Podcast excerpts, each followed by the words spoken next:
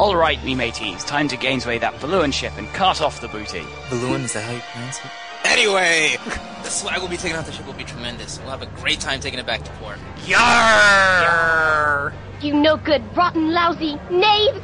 The Admiralty will punish you for this intolerable crime. Be shutting your ornery lip, wench. Pirates turn out of the balloon for your complaining about looting and plundering. Uh, hey everyone, uh, just a silly question, but, um, how are we floating in the air and not falling through the clouds in these gigantic iron ships that aren't exactly lighter than air? You scared me, Dave. How could you ask such a stupid thing? We be air pirates, you mangy dog. How right ye are! To be an air pirate, we of course must be in the air, ye lily-livered poltroon. You know, I never thought about it this way. Moonstones always seem like a pretty shoddy explanation. Why aren't we in Davy Jones' locker right now, following the clouds? Yes, yes, of course. You've never tried looking down before, have you? Why not try it now? What a right stupid thing for the wench to say. Of course we've looked down before, and I'll do it right now. Oh dear. Ah!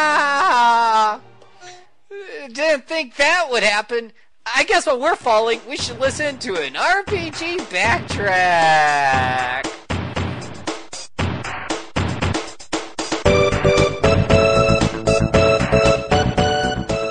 Today we bring you a six pack of retro RPG goodness you do not want to miss. From Shin Megami Tensei Persona 4 to the lovable Skies of Arcadia series, our RP Gamer team members discuss your favorite RPGs on today's show. Just watch out for air pirates as we begin this 31st episode of RPG Backtrack.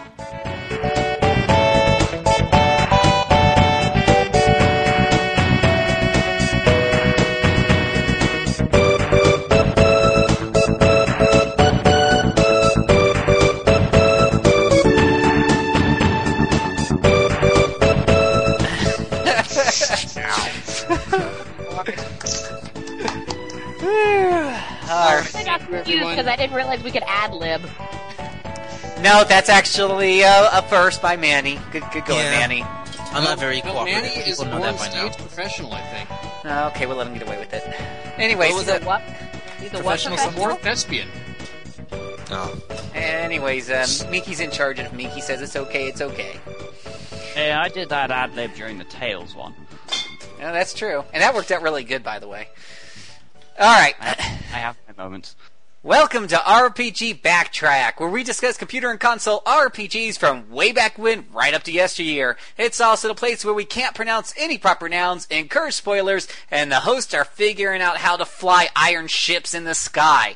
My name is Phil Willis. And uh, I am mm, not a pirate, so that makes me not very cool. I'm sorry. And welcome to RPG Backtrack number 31, Vyse the Legend. Did I pronounce that right? Is it Vice? It yes, is. it's Vice. Okay. Geese, maybe? Vice? Vice? I don't know. I, I just, I just, Please. I Vice. Think Just Vice. It's easier. Covering all avenues. call. Valuin? Valuin? Huh? What? And that wide array of voices you hear are the numerous guests that we have on tonight's RPG Backtrack. Mr. Miki, you have got quite the lineup this evening. Well, what did you expect? People have played this game and want to talk about it. Indeed, they do. So let's let's get on with the introductions. First up, we have welcoming back Mr. Manuel. I don't know what's your last name, Manny Doohickey. What, what's your Emmanuel Moreno. last? Thank you, Emmanuel. And there's one important thing to remember here. When water freezes, it floats. If you understand that, you understand the world of skies of Arcadia. Oh boy. And b- coming back with his most awesome, wonderful, bodacious accent, Mr. John Calendar. How's it going, John? I I mean, Not years worth. Although I believe Mr. Moreno has missed one of the one of the uh, the greater conundrums of the skies of Arcadia world. The the the six moon thing just doesn't work. It violates every law of physics hmm. imaginable. Really, in a You've world a where point. It should land like- floats and ice floats, six moons Yes. breaks physics. I would agree, except I guess there's no oceans to cause catastrophic tsunamis because you have six moons gravitational poles in- influence. There you go. Ah, da, da, da, da. I'm makes sorry. everything For him, float. it's It all in makes the sky. There's Kids, ocean. kids, kids. I'm throwing a yellow flag on the field. Five yard penalty. Let's save it. Save it for the main attraction. Mr. Roy, welcome to RPG Backtrack. How are you doing today? I'm doing just splendid. It's a pleasure to have you on the show. You, you've been here before, right? No, I haven't. This is my first time. Mike, is it really his first time? Yes, it is. Holy sweet mercy. So, welcome to RPG Backtrack. Uh, what is it? Roy Buns? Roy Bunnett? Roy Burnett. Burner? Burnett. What kind of a name is Burnett. that? Burnett? Oh, Burnett. perfect for the pyromaniacs in RPG Backtrack. Roy Burnett. All right. So, Roy, uh, what's your handle on RP Gamer? And what do you do on the site? Uh, I am a news and media updater for the site. Work for Becky. Um, the the handle on the site is Rosestorm. Hmm, nice. And uh, do any fun, new, and exciting updates lately that our audience should just go and check out right this minute? Well, I just did a feature this past Saturday for Dragon Age uh, Quest and Adventure mods. Oh, nice. And, and I understand that's part of a, a bigger uh, project that you're working on about mods overall or something? Um, it's a three-part feature this week for Dragon Age, and there'll be one more article coming out, hopefully sometime next week, about um, the gameplay mods. I've already done one previous one about weapons and armor. Yeah, definitely people should check that out because I really think that's one of the underappreciated aspects of Dragon Age. It was it was pretty big with the um, with the Elder Scrolls series and whatnot, but I think with Dragon Age, everybody kind of got through the main adventure uh, somewhat quickly and then kind of put the game on the shelf. Uh, maybe you've done a little bit of the DLC, but you should really check out some of this custom made stuff. And uh, Roy Burnett uh, will be happy to talk to you about it on his articles. Um, what? Give us a brief overview of your gaming history. What what got you started in RPGs, and how have you evolved in your taste over the years? Well, um, I started with the NES RPGs on with the original Final Fantasy back back when it first came out. Um, over the years, uh, I up until the current gener up until about three years ago, I want to say I was primarily a Japanese RPG gamer. With that and anime, about three years ago when I, I first played into Knights 2 and got into Western RPGs on the on the PC, I finally had a game-worthy PC and I started playing a, just about every Western RPG in creation that's been on there. Hmm. Sweet. And and so what now? Now seems like you've really been getting into the best of both worlds there. But which which what is your favorite RPG of all time? Definitely would be Final Fantasy VI on the Super Nintendo. Ooh, I like you. You get to key- stay on the show. Absolutely, that that's good. As long as you agree with me, you get to stay. If you had said Final Fantasy VII, I'm afraid I'd have to mute you for the rest of the show. All right. I like Final Fantasy VII. Oh, where did he go? I can't hear him. Was that Manny? He he, he dropped off the call. Oh my gosh. Um, alrighty. Well, and uh, we have another new guest from what I understand. Mr. Mike, would you like to introduce her? Oh, Mr. Uh, Mike. Mr. Mike goes. Mr. Mike gone AFK. Be right back. So uh, let's see. We have uh, Sarah Willis, my long lost sister. Oh my god, I never knew. Yeah. Holy cow! How awesome is that? So So you were the one that they adopted out. yeah, pretty much. Yeah. By the way, your Keira Knightley was really good. You think? Thank you. That means a lot. I mean, I'm, I was faking it, but you know, I, I don't know. I, I like to try and do it and not insult people who actually speak the accent. Uh, Sarah, for uh, for all of our English loving guests out there, uh, what's your what's your handle on RP Gamer? and What do you do? I am Sarah Vate, and I try to handle the MMORPG column. Ooh, you must be having your hands full lately with Cataclysm. Uh, you know, largely, I don't know. Is it worth covering it myself? Because I think at this point, like every other site and their mother have covered it.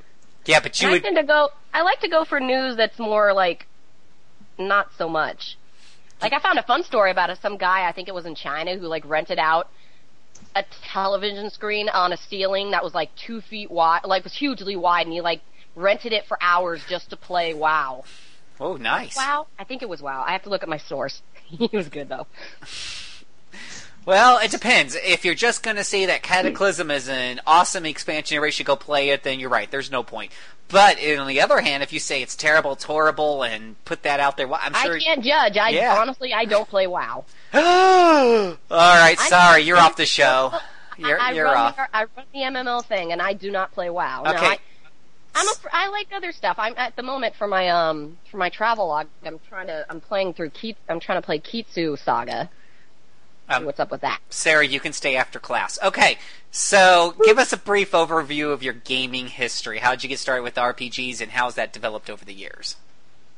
Uh, let's see, gaming history. We, we we got the Nintendo way back when when it like first came out. So I was I think at first I was a platforming kid. I went from that to to Sega, and then I was I think I would have just been normal. I would have dropped out of it altogether, but I got a subscription to Game Informer, and that sort of reinforced like, hey, I like games. My fir- first RPG technically would have been the first Zelda on Nintendo, which I didn't get because I was too young to understand what the heck I was doing. but my one of my friends brought her PlayStation, and she let me borrow it and play through, um, try to play through Final Fantasy VIII. I think that was sort of technically my first one, unless you want to count Zelda Mass or Ocarina of Time. But I think technically I would count Final Fantasy VIII as my first one. Now, what memories of Final Fantasy VIII do you carry as scars on your consciousness that will never heal? Hey, I I liked Final Fantasy VIII for what it was. I mean, what was it? to be Answer truthful, that for me. To be truthful. I mean, okay, yeah, the whole drawing magic thing all the time was kind of annoying, but whatever. To be truthful, Final Fantasy is not my favorite series. Okay, now you have two reasons to stay after class. Heck, Shin Megami Tensei will always be superior. I'm sorry. Anything from that series is superior to Final Fantasy in my mind. Well, 9 was really good, though. Yeah, I'm a little was at a good. disadvantage. I haven't played anything below 7, actually. I have them all. I, like, have the games. I just haven't gotten to them. I have so many games I have to finish. Hey, she hasn't played Final Fantasy VI. That's impressive. I have it. I just have to get to it is all. That puts you in the esteemed company of, I do believe, Adrian Denowden, who has also not played Final Fantasy VI. I haven't played Final Fantasy VI. Really? Heathens. Oof. Really, I, I don't know. I, I'm I'm with her. I don't buy into the whole the Final Fantasy is the pinnacle of Japanese RPG gaming. Yes. It's, yeah, I, I love, I'm very much, I'm a bigger fan of Shin Megami Tensei. And if, as this Everything pod, right now. this today's backtrack will prove that things outside of the Final Fantasy series can be just as satisfying and just as exciting. I also like Shadow Hearts. Ah, but they're done now. Okay, all I'm hearing is blasphemy right now, so let's move on to the next question. What is your favorite RPG of all time? Um, God, that's a toughie. Actually, that's really tough. Here, we'll help you out with some Jeopardy theme song music. Dun dun dun dun dun dun dun. dun, And you have to answer the form of question? um, Shin Megami Tensei Nocturne. Agreed. Alrighty, fair enough. Well, while uh, while the rest of the panel here will be pondering what we're going to be doing with Sarah after school today, the rest of you can listen to this. The, the rest of you can listen to this fine musical selection as we get ready for Blast from the Recent Past.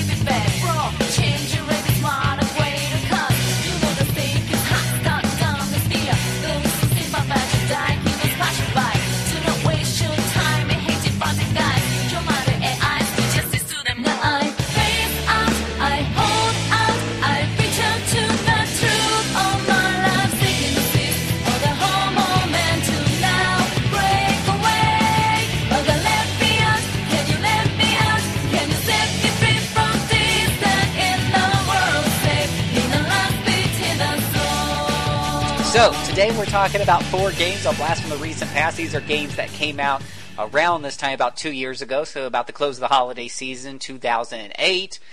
Uh, first up is arguably the best one on the list, and we kind of go slightly downhill from here.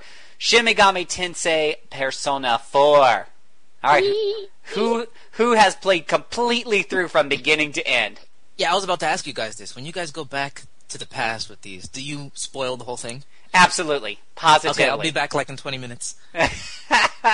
It's okay. I, I sort of know what I sort of know what the spoilers are. I, I I I had to stop and start up Persona Alright. 3 FES, and I haven't finished that yet. Okay, send me a message and you guys are done, because this is actually one of the next games on my list to play. It's like next on the stack, right Well, after Warcraft 3. The, the question is whether or not any of us have actually played far enough into it to actually hit any major spoilers. Oh, you- Where's the discipline? I Finished. I had just beaten Teddie's Persona Hey, and hey, got hey, him. hey! I know nothing. Shh. I know. You haven't left yet. You said you were leaving. I'm Go. leaving. Fine. That's where I stopped, and it pisses me off. Because I Uh, was having my friend watch me, and then she wouldn't beat it ahead of me. But I was like, I had to go back to FES. Okay, so in other words, you don't have to worry about spoilers because apparently no one's played this one far enough to figure them out. But that's okay because I think we, a few of us have dipped I our know a few things. well, and there's there's also uh, how, how did you how did you get to play it, Sarah? Oh yeah. Oh, I mean, again, I only got. I just finished the dungeon with Rise, which was like a double whammy battle anyway, and that's where I had stopped. But I, I've looked, I know stuff ahead of that too. I, I've, I've heard things. Mm-hmm, Well, I mean, um, uh, you know, the the reception overall. I mean, Persona Four uh, received some pretty good reception. A lot of what I read, uh, e- even on RP Gamer, uh, really kind of made it sound um, like it was uh, a lot of the same as far as what you see in Persona Three, you see in Persona Four, as far as gameplay mechanics, setting, uh, quality of story. But Persona Four was like a little bit better. It was like polished. Now the the range of opinions went from oh my gosh, this is another absolute slam dunk. You got to go out and buy this, uh, down to uh, you know what? It's a good expansion for Persona Three, and that's what you know. That's that, that's the angle Glenn, Glenn Wilson took. So how about you? I mean, how many hours did you put into it? And did you feel that it, did you feel that it was uh, just basically an expansion for Persona Three? Uh, in terms of quality and stuff, or did you feel that it was truly the next Persona? Did you feel like it it had a big separation, like Persona Two to Persona Three? Hey, um, everyone, I just needed to let you know that I'll be right back. I'll be back soon. It was totally a standalone. I, I don't understand why it would just be an expansion. Journey in Persona 3 FES was an expansion. I don't mean in terms. I, I don't mean as an expansion as far as it simply adds a little bit more onto story or adds a side story like FES did.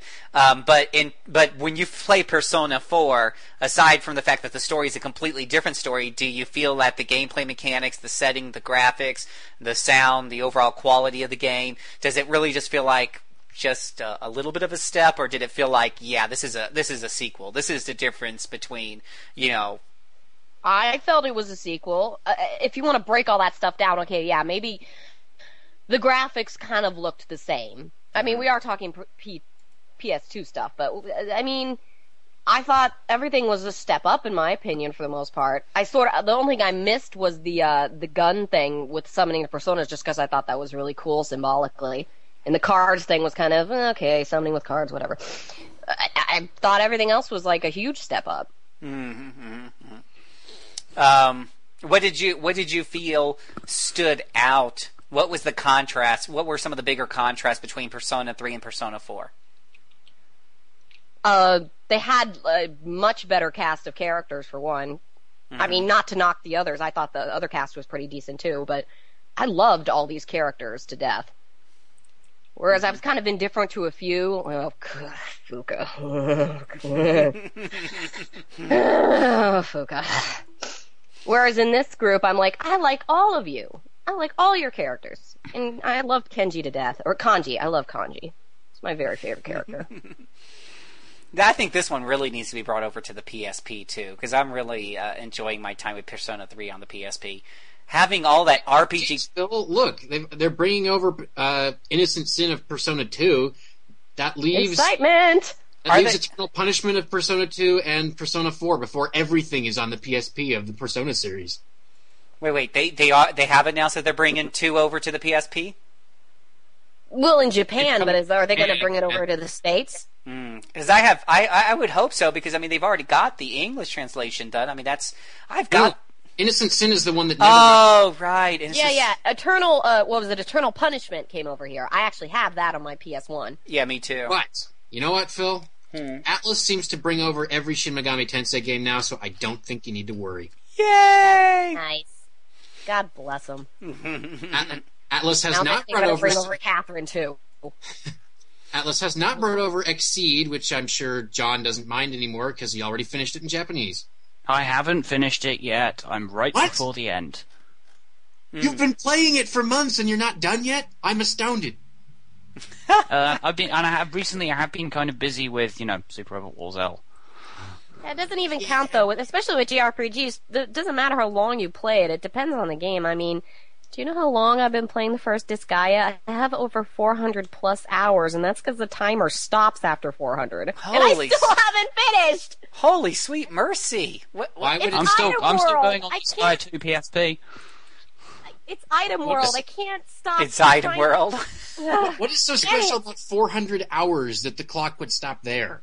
I I don't don't know. know. That's No, a good point, That's like- actually. yeah, maybe it's like if you took like two to the eighth power and divided by sixty minutes, it would come out to four hundred hours. Maybe I Maybe feel like if it was on Xbox, I would have gotten an achievement for that. I think you would have. It's like Um, an achie- achievement unlocked. You have no life. I think Disgaea 3 does actually have a trophy for that.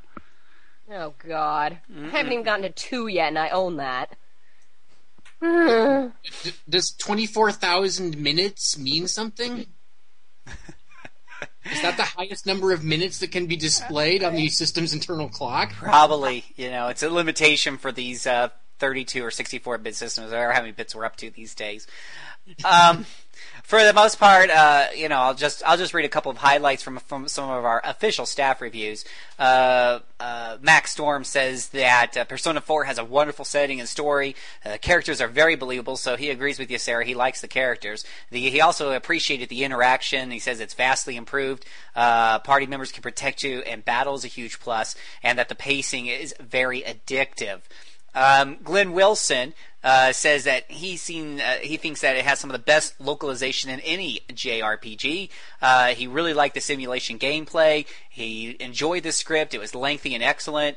The voice acting is top notch. Um, he had some criticism for the graphics, and I think the biggest criticism he had was the, and I'll quote this one: "The final ten hours are a horrible abomination, which can leave a reviewer bitter when it's the last thing about the game he experienced right before writing the review." So maybe it's a good thing you haven't beat the game yet, Sarah. maybe you never want to beat it. Oh poo. Alrighty, so that's our spoil. That's our spoil-free uh, recap of Persona 4. All right. Manny can come back now. Manny can come back now. We didn't spoilerific it. Now, our next game is also right up there in terms of uh, classic RPGs. This is Chrono Trigger, the DS version. Um, And you said it We was talked about downhill this game from a few that. months ago, didn't we? I think Chrono Trigger is a wonderful game, but I do think it's just a slight step down for Persona 4. But that's just my own opinion. Maybe you have a different one that you wish to share with the audience. Uh, well, uh, my opinions on Chrono Trigger can be mostly be summed up by rewatch by re-listening to the uh, recent backtrack we did on the issue. That's right. So go back and listen to backtrack number number twenty or ten something. 24, I think? Yeah. I can't remember right now. And yeah, I seem to remember talking about Chrono Trigger in that backtrack also. Yeah, and, and Chrono Trigger is, is a wonderful game. It's one of the. Uh, I mean, I, I, boy, I bought that one on the Super Nintendo back in the day when it came out. I paid the full sixty bucks. I remember all the advertisements for it and stuff like that. And this was back when I made like five bucks an hour, so it was no small purchase. It was an investment, but uh, absolutely a, a great, great game. But uh, now Chrono Trigger to the DS. I mean, I think a lot of our, our listeners are familiar with Chrono Trigger. Um, this is uh, this is uh, an action, well, kind of an action RPG ish or whatever have you. But do do any it's of y'all? still turn-based, sort of. Yeah, still turn based and whatnot, and I, I'm just remembering that I'm supposed to be reading the um, credits for these guys. While I'm looking those up, do any of y'all remember the key differences between the DS version and let's say the PS release of it or the Super Nintendo original? Well, they they redid the translation. I noticed that. Uh, yeah, noticed that too. Well, The, the, the primary difference was on it that you had the ability to put the um, the menus on the bottom screen and leave the top screen uncluttered. There was also um, a, a place where you could uh, capture and train monsters, right? Yep. Oh, and There there was was, a new dungeon in case you love fighting palette swaps of everything else in the game over and over while doing fetch quests, because that's what you get to do in it. Mm-hmm. Let me guess. Someone's still bitter about that one. Gosh, John, I, I can't imagine where you could possibly derive such an inference from. Oh, Chrono Trigger. Let me get the official disclaimer out of the way. Chrono Trigger is published and developed by Square. Uh, produced by Kazuhiko Aoki, or something or rather. Anyways, um, this was brought out on the Nintendo DS um, two years ago, some point. I don't remember the exact date. And it's rated E10, so even Manny can play it. so, what about the extra dungeon that that chapter hides so much there, Mike? Well, do, do you like fetch quests? Because you get to do fetch quests over and over and over while fighting recolored versions of the enemies from the rest of the game. And that's it, really. The environments even are palette swaps of environments from the rest of the game. nice. Actually, I believe a couple of them were um, stuff that appeared in the uh, beta version or the demo version of Chrono Trigger that didn't make it into the uh, the full version. But most of that was admittedly palette swaps. And, oh, I should say that the uh, FMVs from the PS1 version seem to have made their way into the DS cart, and those were nice to see. Not essential, but they're nice. Oh, and uh, I think also the DS version also finally puts in the uh, the song "Singing Mountain" on the soundtrack, which was criminally missing from the SNES version. I think it was too. I'd have to go back and play it again, which, yeah, I could do that. Well, it, it's the song that basically appeared on the official soundtrack when the game first came out, but wasn't actually used anywhere in game. I remember. Uh, because the place it was being used had been cut for time reasons or something.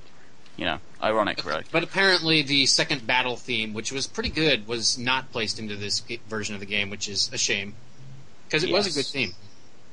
Mm-hmm. I'm inclined to agree with you. Well, our very own uh, Glenn Wilson agrees with your sentiments regarding the extra content. He says it's minimal and out of place. So there. Hey, didn't I review this too? Uh, yeah, probably. yeah, I think. think, I I, think just you- think they recall doing this. I think you did. I can't remember what you gave it though. Let me see. Let me. I know I closed that window. Dang nabbit. Mike Miki gave it a 4.5 out of five. Yeah, so Mr. Miki liked this game. And he said that it has aged like fine wine. Immense replay value. It's the Super Nintendo Zenith for graphics and sound, with an entertaining and amusing story, an improved translation.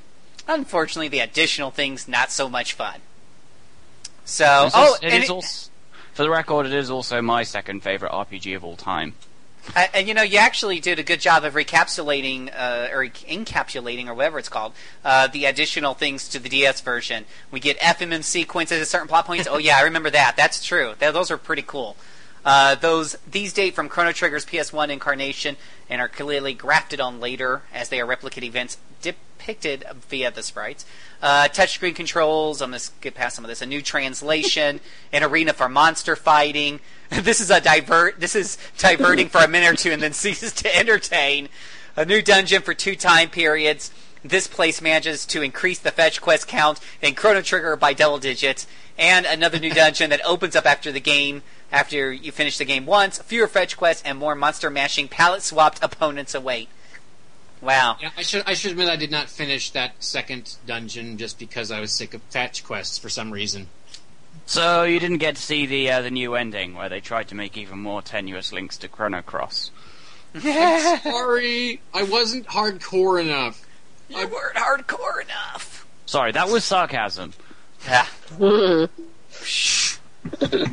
Oh. Uh, I'm gonna I'm gonna have to talk to my manager, sir. Mm-mm-mm.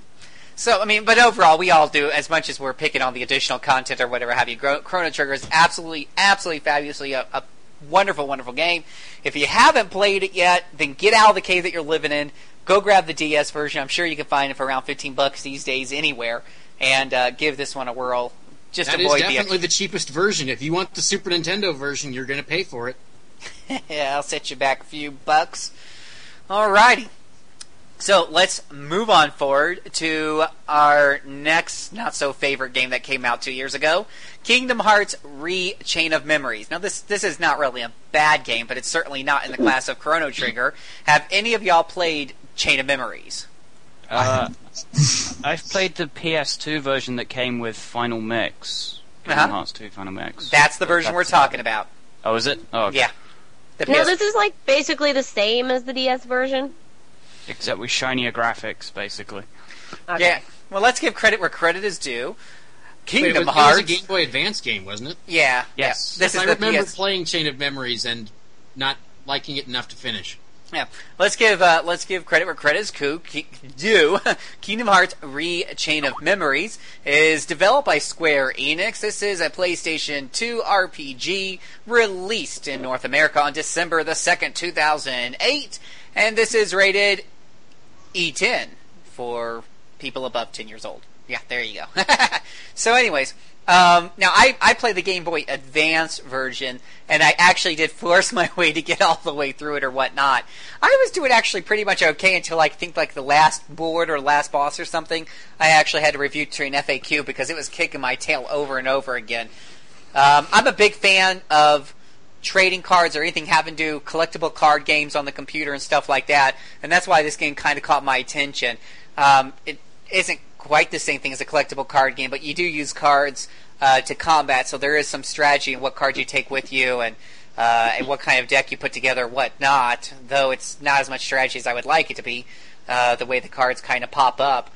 Um, the combat system is action action oriented and whatnot, um, but the amount of when you it's like kind of like Zelda in the fact that you're hitting a button to to swing your Keyblade around, but the amount of damage you do is based upon you know what your active card or your your active three cards that are you know that are on the top of your deck at the time.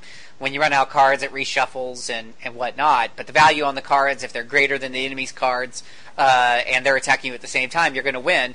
And that actually seems to happen a whole lot.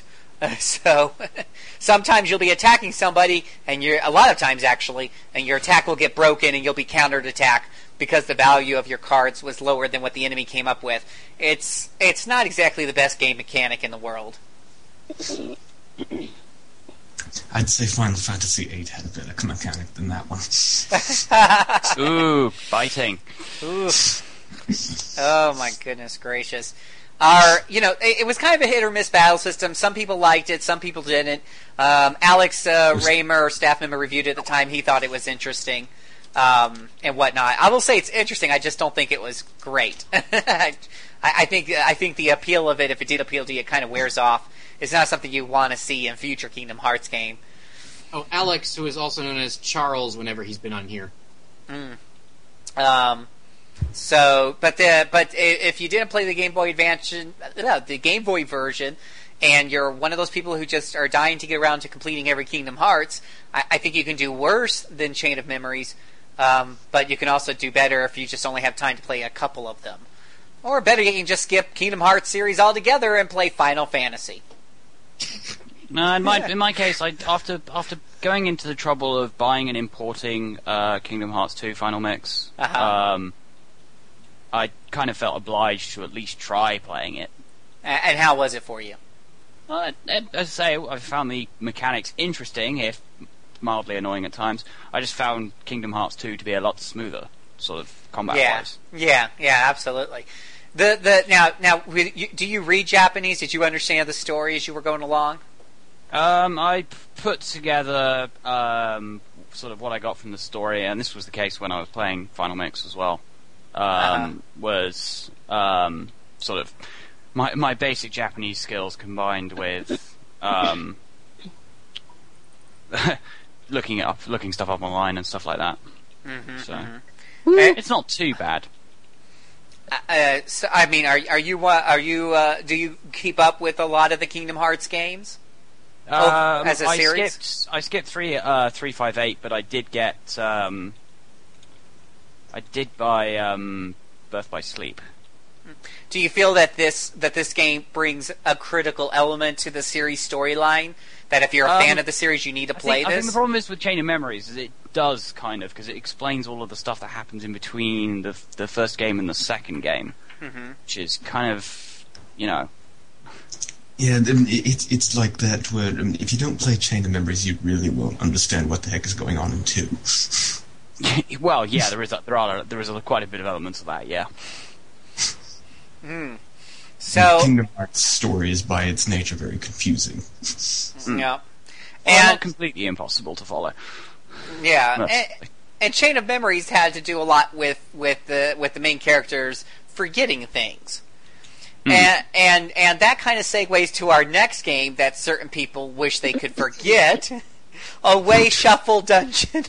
Away Shuffle Dungeon for Oh my goodness gracious. Uh, how do we how do Oh, we it's such a punny segue that it reduces everyone to spurts of laughter. It is it is Away Shuffle Dungeon, our last game in our Blast from the Recent Past segment. This was released in North America on October 30th, 2008.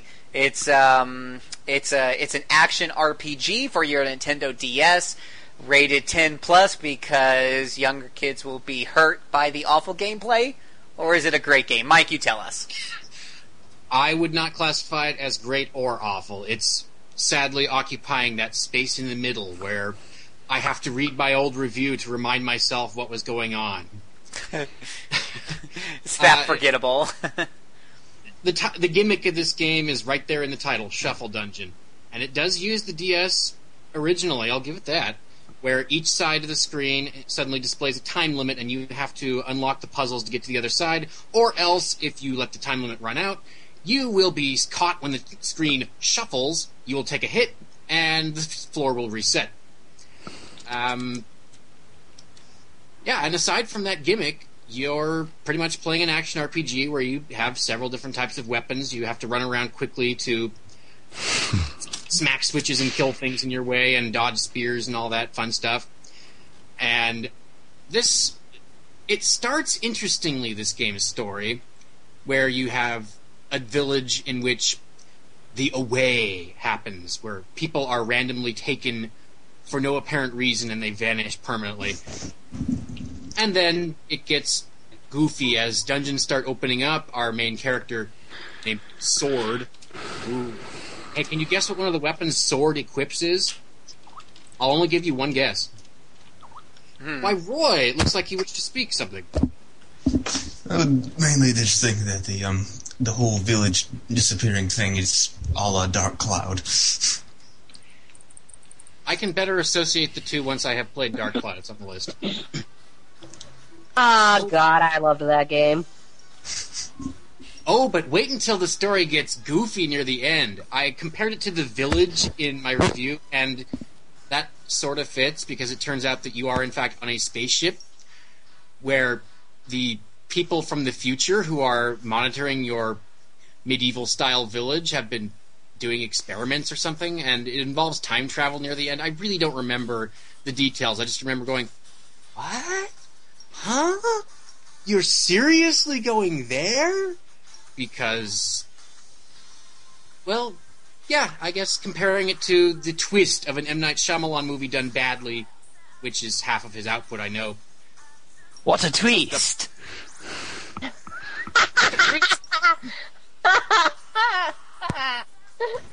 Well put, John. Well put. I don't really remember the end because I never managed to get past the first dungeon. I, I got past it, but then I got bored. Yeah, I'm not trying to argue that this is a great game in any way because it isn't, and its RPG connections are fairly tenuous. It's mostly covered on our site because it's developed by Mistwalker. Hmm. Well, I mean, it's an action. It looks like it's. It does look like it's we're you know an action RPG type of game. So, I mean, we we've covered plenty of those on the site. Does it have leveling up equipment? Indeed, it does. Yeah. So fair. It's it's an RPG, XP and equipment. Yeah, that works. It's an RPG, just a very boring one. Yeah, very.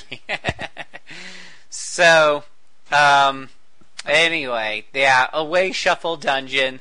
Only play it, I guess, if you haven't played like, like lots of much better games like Castlevania and stuff that are out there. Um, there's other better action RPGs. Pretty much. I was so unenthused about any aspect of this game that the internet itself rose up against my lack of interest and cast me out for a little while. yeah, the internet wishes it could forget about Shuffle Dungeon too. So we're gonna it's get easy to forget. It's not bad enough to remember, and it's not good enough to think back about. Hey, remember Shuffle Dungeon? That was fun. we're, Ah, we're gonna give the internet the 30 seconds or so it needs to forget about Away Shuffle Dungeon, and we'll be right back to talk about a couple of games that are much, much, much more exciting.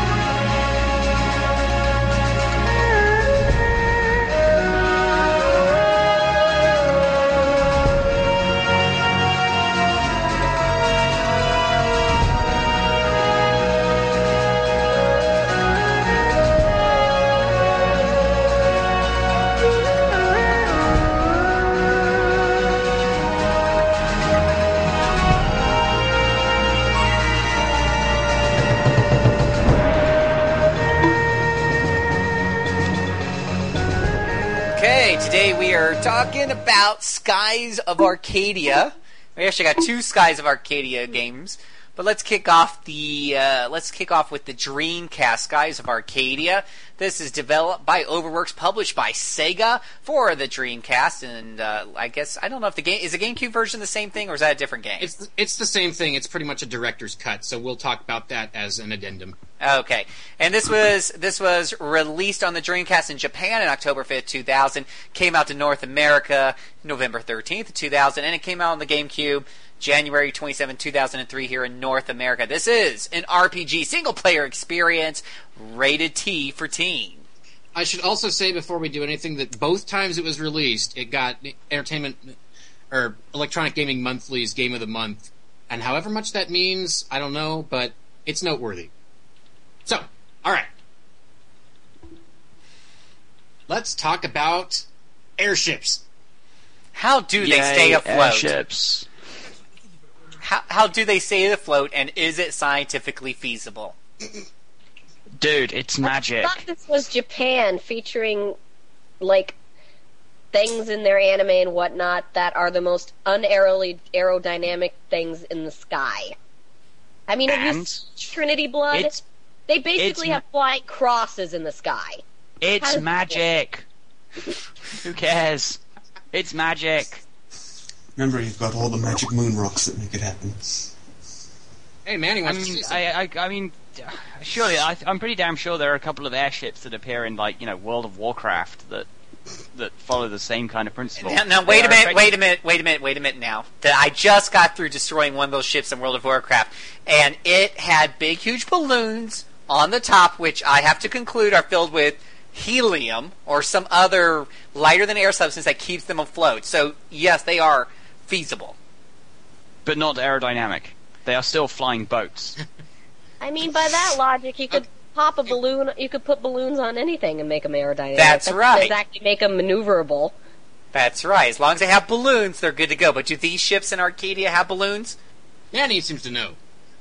No, it's kind of too late now. I wanted to just point out that everyone's favorite Rieko Kodama made this game, but we already. that's long since gone. Yeah, I, I, I still think that her being the developer of the first four Phantasy Stars is worth mentioning.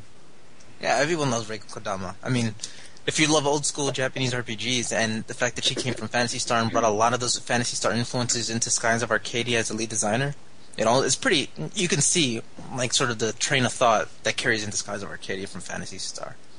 You gotta give Skies of Arcadia a nice a hay for giving a nice change of pace and where that instead of getting the um the airship or the airplane or whatever as the final transport around the maps in the game, you get it first off. Well, let's let's let's start let's let's start talking first. Set the stage. Tell us about the setting, the characters. Introduce the audience for people who haven't played this before. Okay, let's let's do the protagonists first. Since we put him in the title, I think we should talk about Vyse. Vyse. Okay, if we do that, then we're going to keep thinking of Ys, and let's not. That series has nothing to do with this. So who wants to take Vyse? Not That's every, not not everybody at once now. Well, he was, you know, he's Vyse. He's the main character. He's the the plucky. Well, I wouldn't call him plucky per se. He's the eternally optimistic hero. Talk about talk about him in the context of the early plot and the early story. Set the setting, set the stage for our audience who hasn't played this game before. You know, it's funny that you say that. Save Um, spoilers until later.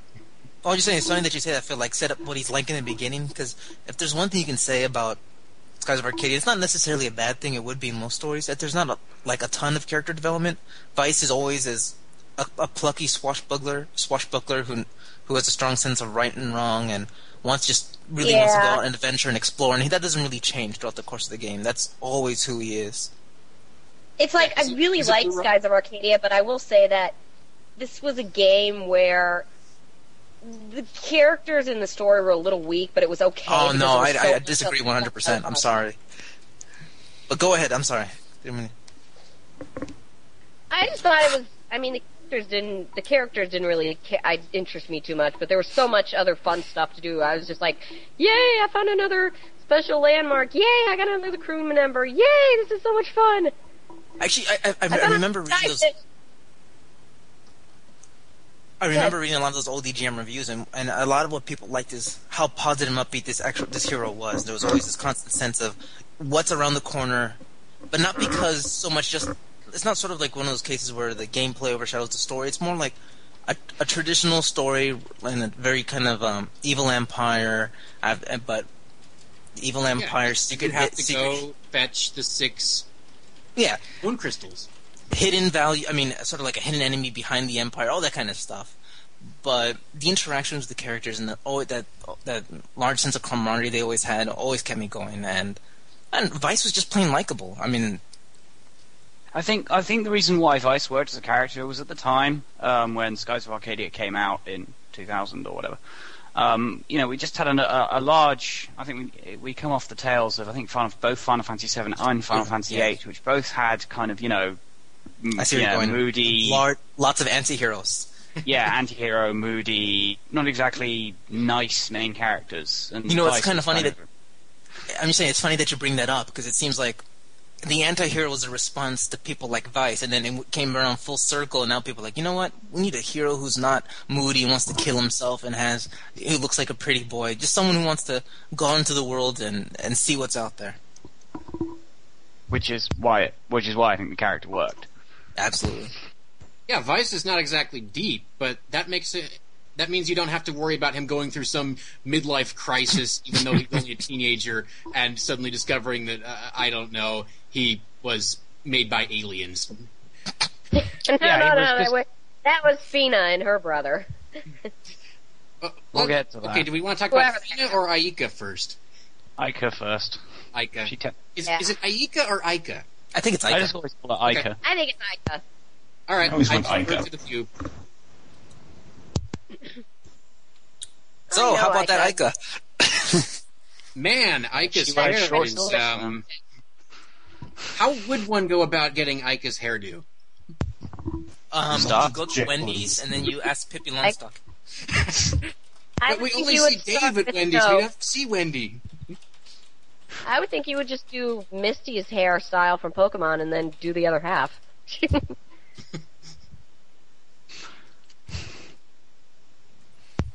Let's see what else. What else is there to Aika? She's Vyse's childhood friend. She's great with a boomerang. girl next, she's the girl next door too. Oh, and the Yeah. company. Yeah. She she did like live right next to him. Oh, and she always did the, like she was infamous for making those angry anime faces. She also Oh, and has the uh, the most over overactive anima- uh, animation uh, imagination amongst all of the cast. Oh, that was like one of the best parts of the entire game is when you The reach a new faces. area, and then I could suddenly imagine like, well, what if we went there and, and they turned us into cats, and then you became a cat monster, and then you had to eat us because we were mice monsters, and it's like this big elaborate story in her brain, and everyone's like, hey, back to reality. Now, Yeah, this so like- kind of, to- didn't they like? They hinted that she liked uh, Vyse. Of course, she also had to compete with Fina, who they also sort of hinted, and then they never really did anything with See, it. and you said no depth. There was a love triangle the whole game. but they never did anything with it in the end, did Because they? it's So happy-go-lucky. they they, uh, they took the Macross solution to the love triangle, which is basically don't solve the love triangle. I mean, not that I minded, and in, in the end, I was actually okay with it. I was like, whatever, they're all together, they're friends. Trio of them, yeah. Well, there was also her obsessive love of treasures. ah, yes, the obligatory treasure hunter, or subterranean locksmith specialist. Gotta have someone. If you're bl- if you're blue rogues, then you've got to go after treasures while they're available. Well, I mean, if you're pirates, you've kind of got to have someone who who kind of stereotypically does this sort of stuff. It's almost required. Right. Oh, wait, I've wait, always right. liked her moves the best. Uh, and uh, yeah, she does have that fire theme about going about it. Do you know how many times I spammed Lambda Burst just to watch the animation over and over? Lambda burst. It's like, ah, that's a lot of fun to watch. Pretty much all Mm, the animation in smells like are- burning. Or Oh, something. let's see here. Well, let's complete our love triangle with Fina. Uh, the, eh, myster- Fina. the mysterious waifu of the, uh, the the trio.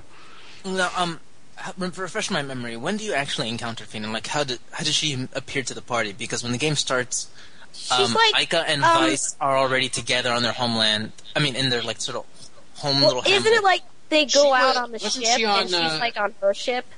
Yeah, she's on Alfonso's ship at the beginning, and you rescue her after you beat his uh, pet beast that he throws at you.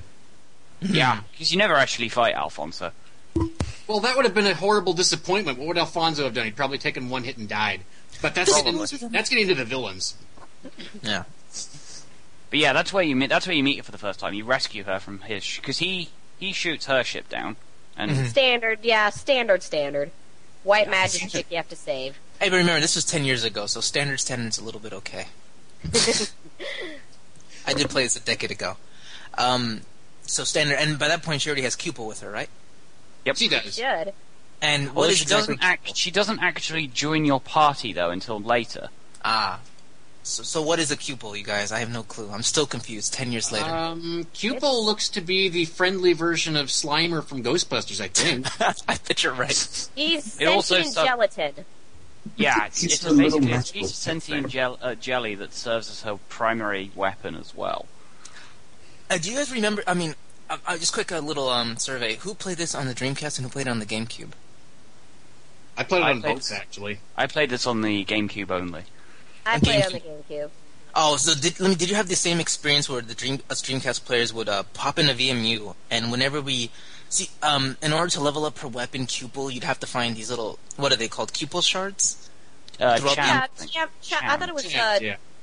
wait. Cham had, charts? I remember you had to collect chams. Moon charts. And you had to collect moonfish, but the moonfish went to the little girl and her bird, right? yeah. The Moonfish are exclusive to the GameCube. I guess I have no clue what you guys are talking about with the moonfish. Well, I- I'll I'll give you the, the short version right now. Essentially, it gives you a use for that thing Vyse is always wearing on his eye, where you can go first person and find moonfish, and they gives Oh. us. All right. So Yeah, there's this this side mission with a little girl, and she's got this little bird, and she's like, "Bring me moonfish, so he'll get big and strong." And you know, as he eats them, and you know, he does, and as he does, you'll he'll spit out um Useful special items. stuff for you, like weapons and, and prizes and junk. Oh, All right. Manny.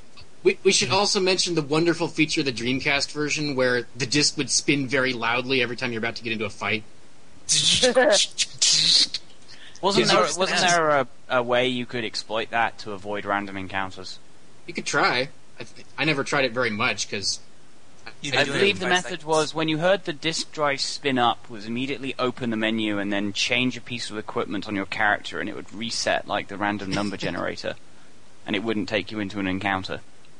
Because the uh, the, the uh, encounter rate was changed between the Dreamcast and the uh, GameCube version. It was changed down.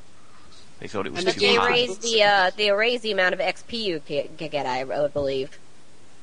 Somewhat, yeah. Okay, we've talked about Fina and Cupil. I guess it's time to move on to Drachma, All right. Our favorite pirate with an enormous mechanical arm. Drachma, uh, the retired badass, the guy who used to be who who used to be awesome and is now just a fisherman. Honest, The weathered the weathered veteran veteran. yes, and the the the the, the kind of um, sort of you know allusions to Moby Dick as well. Yeah, Yeah, yeah, oh yeah. Just replace the just replace the, the, the just replace the whale with a flying purple whale thing. Basically, Yes, still it's, whale. it's really deep reading when you replace the whale with a different colored whale. that flies. Right. I well, mean, the only thing we're size of Arcadia. You, you kind of I think we're only th- the only thing we're really missing in that sort of pile is a bold petunias. and Queequeg. Well, let's see here. How about Gilder? Ah, Gilder. I haven't How, liked. uh, what was what's the game's rating again? Remind me. It was a Uh, teen, I think. Yeah, I swear to hell, half the things Gilder says are, are not supposed to be in a teen game. I don't know. I think kids, kids can handle or teens can handle mild sexual innuendo. He almost Mild- wondered if he liked his ship too much.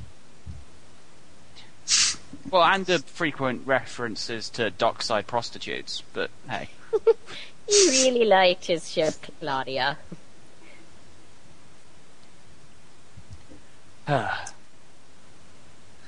Oh, he's always really afraid of Clara. oh, yeah, Clara, his creepy stalker. Ah. Well, one thing I did want to talk about, sort of was uh, lost in the middle of the conversation about Vyse's eyepiece, was going back to Cuba really quickly, just because I thought it was interesting. Is um, do you guys remember? Hey, Mike, Hey, Manny. Man, the internet hates me tonight. does it? It appears to. Otherwise, it wouldn't keep kicking me off. What'd I you do to piss to it off? Um, I can't say. I have no idea. Let's let's not let our benevolent internet overlord know anything. Nope, nope. Not.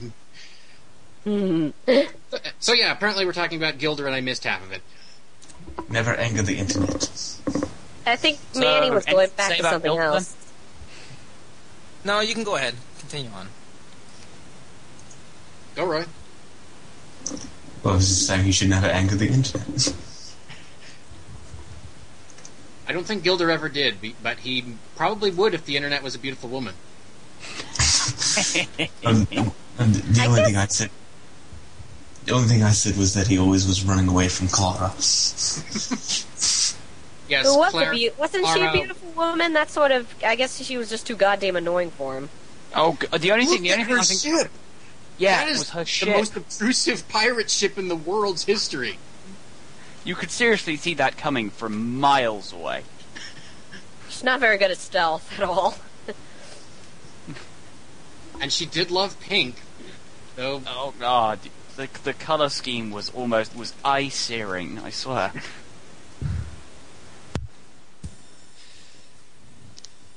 But yeah, I also loved Gilder's uh, special moves. Gunslinger was kind of cute.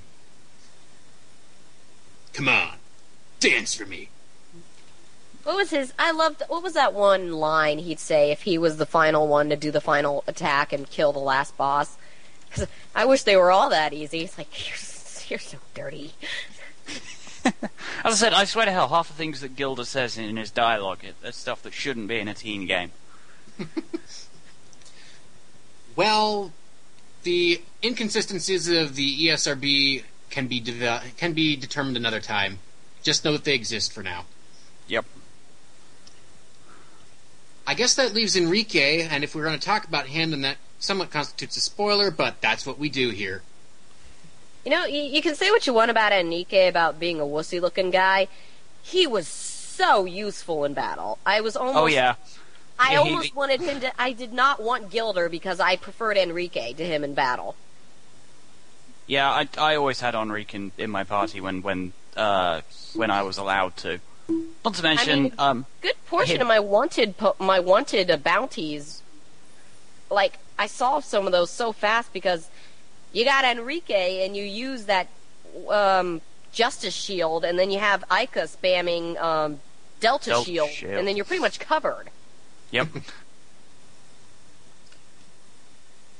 Yes, the Okay, maybe bounties it's just we can talk Delta about when Shield. we get to the GameCube version. Okay, let's see here. So that's Enrique. And in case we we haven't spoiled him enough, so he is the son of Teodora, the Empress of Valua, and because he doesn't get along with his mother, he joins you.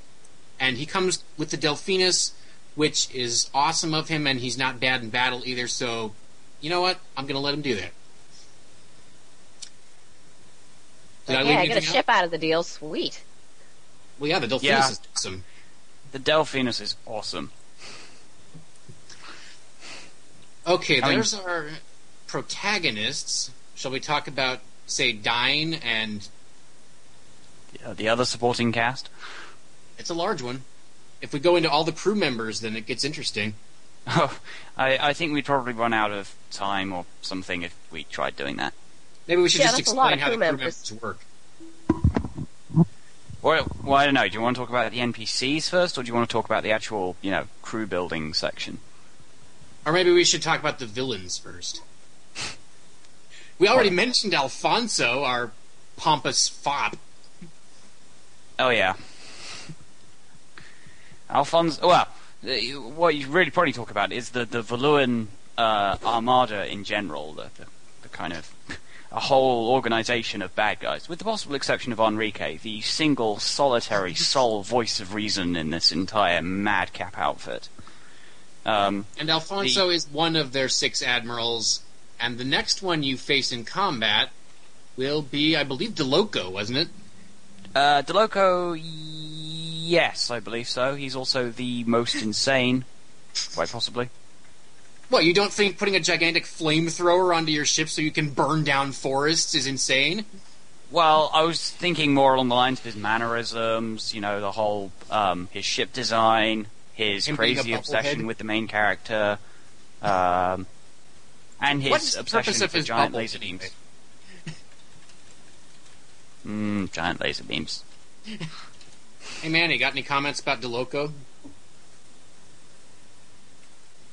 Um, I, I, I don't know. I think we kind of lost the sort of train of thought here really quickly. Um, so basically, so the Valuan Empire is like what the evil armada, who's uh what colonize, what colonializing the entire, what do you even call it, the planet, the entire planet, floating Yeah. airspace. Yeah, why not? Um, so what, like six? They have what, seven different admirals? Each Six. one- six admirals controlling different region of the well, controlling in quotes, more like conquering different regions of the planet. With their personal fleets, pretty much, yeah. Yeah, that's kind of how they organized it. And each time, so basically, like, did the big final bosses? Well, sort of. I don't want to. I don't know if we want to get into that just yet. But so the big final bosses of each area until you face off like the the true enemy, the Gigas. Remember? Well, Yes. Valua, um, Valua itself is kind of like a pastiche of um, like colonial um, sort of Europe. You know, uh, when like, they went feel out. like Spain a lot. Like uh, yeah, colonial no, there's a lot of Spanish influence in there, and I think that's reflected in their ship design, which kind of, while they are um, like airships that still float, they still have that kind of like, well, they they lack sails, but they still have the the kind of stylings of um, like 17th century Yeah, big uh, Spanish tall ocean-going vessels. Yeah, um, and the uh, the the the person at the top of the um, uh, the Valuan Command structure of. Structure. command structure is Empress Teodora. Alfonso uh, is she is she related to Alfonso? I can't remember. That's his mom. Oh, Yeah. Alfonso. Alfonso. Yeah, I don't know, I think his aunt or something. Aunt Yeah. Alfonso. and me- basically a megalomaniac um, wants to conquer the world and sends her admirals out to do her dirty work for her. Because And I'm then trying to thing remember. is- was she was she like all big and fat like the queen in Final Fantasy IX? She wasn't that bad, but she. I think it's just the fact that she also wore that kind of period Victorian. dress. Yeah, like a big bustle or something. Yeah, she had that. She looks a bit like Mom from Futurama. You know, it's just kind of funny too. Yes, is that she, did. is that she said she was uh, creating this vast empire for the sake of her son Enrique. And Which when is Enrique ironic, really, leaves, because he uh, kind of continually mentions that he doesn't want one. Yeah. Oh well, funny how that works. You know, So- And uh, another thing we Oh, go ahead. I was going to say one thing that we didn't quite mention just yet was the ship battles, and that was probably one of my favorite things about um, taking on an admiral. It was this big endeavor. First, you'd, you know, first you'd fight a big ship battle, and then maybe you'd jump on their ship after that was done, and finally take on the admiral himself. It was like it was always this big elaborate affair where you felt like taking on a boss. you're going to have to use all of your resources and all all of your skills at your disposal. Well, we could go down the list. I mean, okay, well, we didn't really fight, get to fight Alfonso. Um, we got We to fight. his pet. Um, sorry. We fought his pets instead. Yeah, we. Um, there was Admiral. We did get to fight is it Belleza. Greg- Gregory. Gregory. Gregorio was Gregorio. Gregorio. Yes, that was it. Gregorio. Uh, who I Half their think names had- ended was, O. who was uh, Enrique's uncle, who basically flew around in this in this uh, ship with a massive battering ram on the front of it. Oh, was he the one who prevented us from going into the Dark Rift? Yes. Tried the, to at least. the "You shall not pass" guy. Yes, You know, Gandalf, basically. Iron Defense Gregorio. I think it was his name, one right? Yeah. Um, and then there was um, uh, Vigoro, who Vigoro. was grade A hilarity from start to finish. He was like a imagine the Jersey Shore ten years ago. Yeah. and he had a, a ship with a really large cannon, leading to possibly one of the funnest ship battles in the game. Oh, was that over Japan? Over fake Japan? Yeah, the um, jousting battle um, That was really with good. continual references to cannons. Yes, Yeah. and pretty much saying, "Hey, Vyse, my cannon's bigger than yours." yeah, he does outright say that at one point. And I gotta wonder how much hair gel does Vigoro use? Because that is one massive, massive do. He also attempts to um, uh, to force himself on Aika at least once. Well, to be fair, he's more like he doesn't. You make it sound so dirty, like he tried to rape her or something. Yeah, and then there's uh, yeah. who's next? Oh, the the solitary female admiral, Belleza. Belleza, the master of disguise um, and whatnot, And she's Yeah, in she- charge of the entire Me as a desert belly region, right? dancer in uh, and Nazareth. also quite possibly one of the most annoying ship battles in the game. I hated fighting her. Just Yeah, you had to do that with Drachma's ship, which was uh, hard pressed to do the job at that time. It's a fishing boat with cannons. you were made of you you were made of wood and fail. and then there was uh, uh, the previously mentioned DeLoco, who is loco completely Yes, why does ad- he have a bubble over his head? because he's a mad scientist. He doesn't it doesn't have to make sense. It just has to kind of you know be there, sort of thing. I think you Uh, fight him more than any other admiral, and then when yeah, you, you fight him. I think at least three times during the course of the game. Um, And then there's the the mysterious uh, sixth admiral Ramirez, who is a long-haired pretty boy that you need to beat the shit out of in order to make everything right with the world. You know, following the although, old. although you will fight him twice before that, and he is literally invincible when you fight him earlier. Yeah, he will kick your ass handily. No, I, I seriously tried to take him the first time we fought, and it was not possible. He did Silver Eclipse. It killed everyone in one hit. You know- Bam, story. Um, another. Hey, one, it's interesting because there's like another system in the game about the, the reputation system, where if um, you get certain choices to make throughout the game, either like whether to fight a battle or not fight a battle, and that would sort of increase your reputation throughout the world and give you new titles. And saying, you know what, I'm not going to fight Ramirez now, was actually one of the, the times where you could increase your reputation. Yeah, Although the later time when you get to fight him, you are supposed to fight him and get your butt kicked because otherwise your reputation Yeah. goes down. So you're supposed to say no the first time and yes the second time, even that you can't win either way. and then uh, finally there's the guy. There's the guy sort of semi at the top. Is uh, Admiral? Is it Galcian?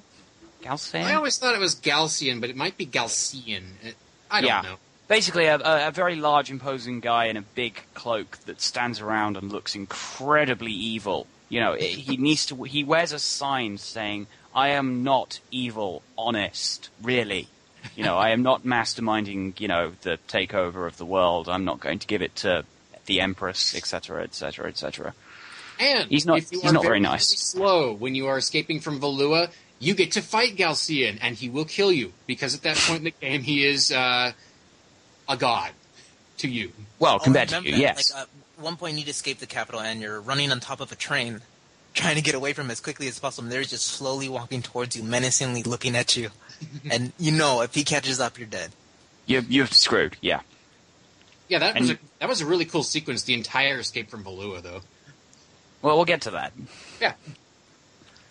Okay, we've Okay, so that's the we've villains. covered all the villains actually. Uh, well, we could mention the we could mention the overarching plot and the Gigas as well. Yeah, the Gigas count, They were especially villains. the first two, which you fight with the little Jack, Drachma's ship, and cannot beat.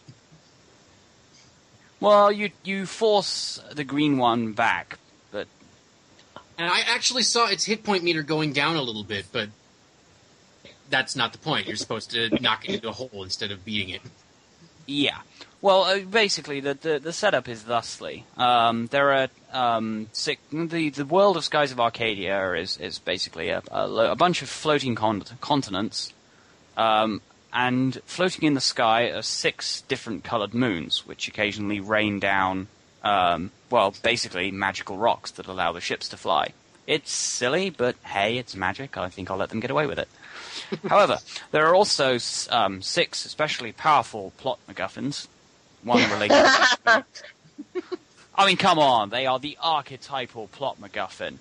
I just like the term MacGuffins as opposed to Deus. I don't know. I, I bought into the whole thing ten years ago. I thought it was just fine. There was six moons and six civilizations that flourished under each moon uh, and under each power of each moon, and eventually they came to blows. And because they had so much magical power, they create decided to create super weapons called Gigas, which eventually end up destroying the sixth civilization, which is this, which is hidden, the Silver Civilization. I love that Hitchcock's terminology has entered into common parlance.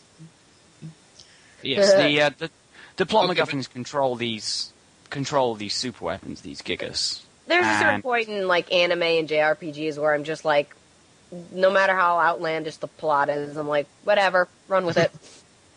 I'm Yep. cool with it. Once you get to Yafutoma, you get to take out your first Gigas instead of pushing Yeah. it into a hole or just But basically, going out to fight um. Fina's whole whole point for being around is seemingly to collect the various um, the various uh, Moon crystal? Is that what crystals it was that control MacGuffins. them and stop them from being used for evil things.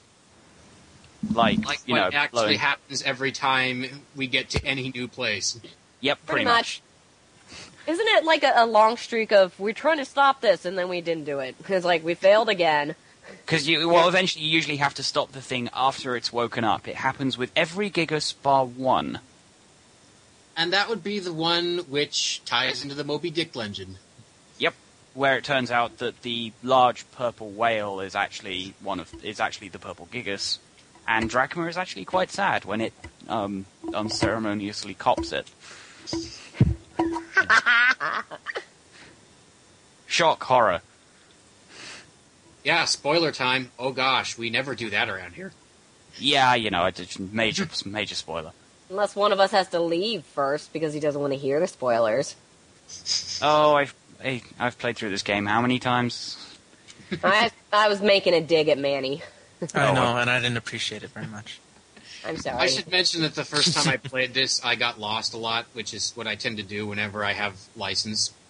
And I think I took over 90 hours to beat it. That's how often I got lost. No, I got lost as well the first time I played it, but I think that's kind of what happens when, like, the first thing you, you give to the player as soon as you start the game is an airship that allows you to go many places. Admittedly, there are a lot of thick cloud banks or whatever they justified it as that prevent you from going everywhere. Sky rifts, thank you. And there's Yeah, I- also I- deep sky, which you only see once for your final fight with DeLoco. Twice. Three I- times, lady. I do whatever I do in those games. Is that yeah? I know I have to go over here, but I have a I have OCD, so I'm like, ooh, what's that? What's that? What's that? I just go Yeah, as 'cause- far as I can go at that point. Like if there's a mon- if If I go too far and there's a monster, I can't be like, okay, I can't go here yet. I just go as far as I can go without going towards the actual thing I'm supposed to go to, and then I go to the thing I'm supposed to go to. Which to. is okay though, because in this game you're rewarded for that. I mean, um, at one point you meet an adventurer called Diego. Ugh, Domingo. Diego. I was like, I Wasn't it? so very glad to finally get him because finally I didn't have to worry about him stealing all my like exploration things. Well, yeah, but you compete with this guy to ex- to find more. What, so sort of like The a what? discoveries. Yes. yeah, Throughout, discovery. scattered throughout the world are a bunch of like rare discover, um, rare places or rare creatures, and you need to go discover them and get fame and glory before your rival Domingo does. It was lucky and that's- when I found him, and he's like, "You have to get this many discoveries before I'll join you." And I'm like, "I already got that many. You're mine now, buddy. Get on my ship. You're a part of the crew." Yeah, and I, I find that the discoveries were a great way of fleshing the world out in a way that the central narrative couldn't really do.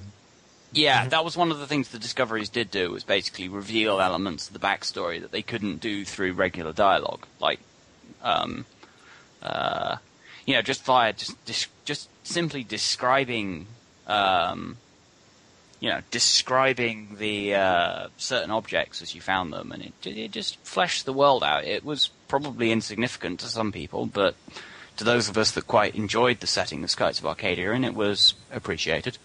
Yeah, we Says knew that the there was a who- Oh no, yeah, it was a it was a great universe. That was a great universe they set up. Okay, we've talked about Valua. We've talked a little bit about um, Yafutoma, the pseudo Japan, but we haven't really mentioned Ixataka yet. Ah, I will say one. I, I will say one thing about Ixataka. It has one of the most awesome pieces of music ever. I was about to say the same thing. My favorite background music in that in the entire game. Percussion for the win. yeah.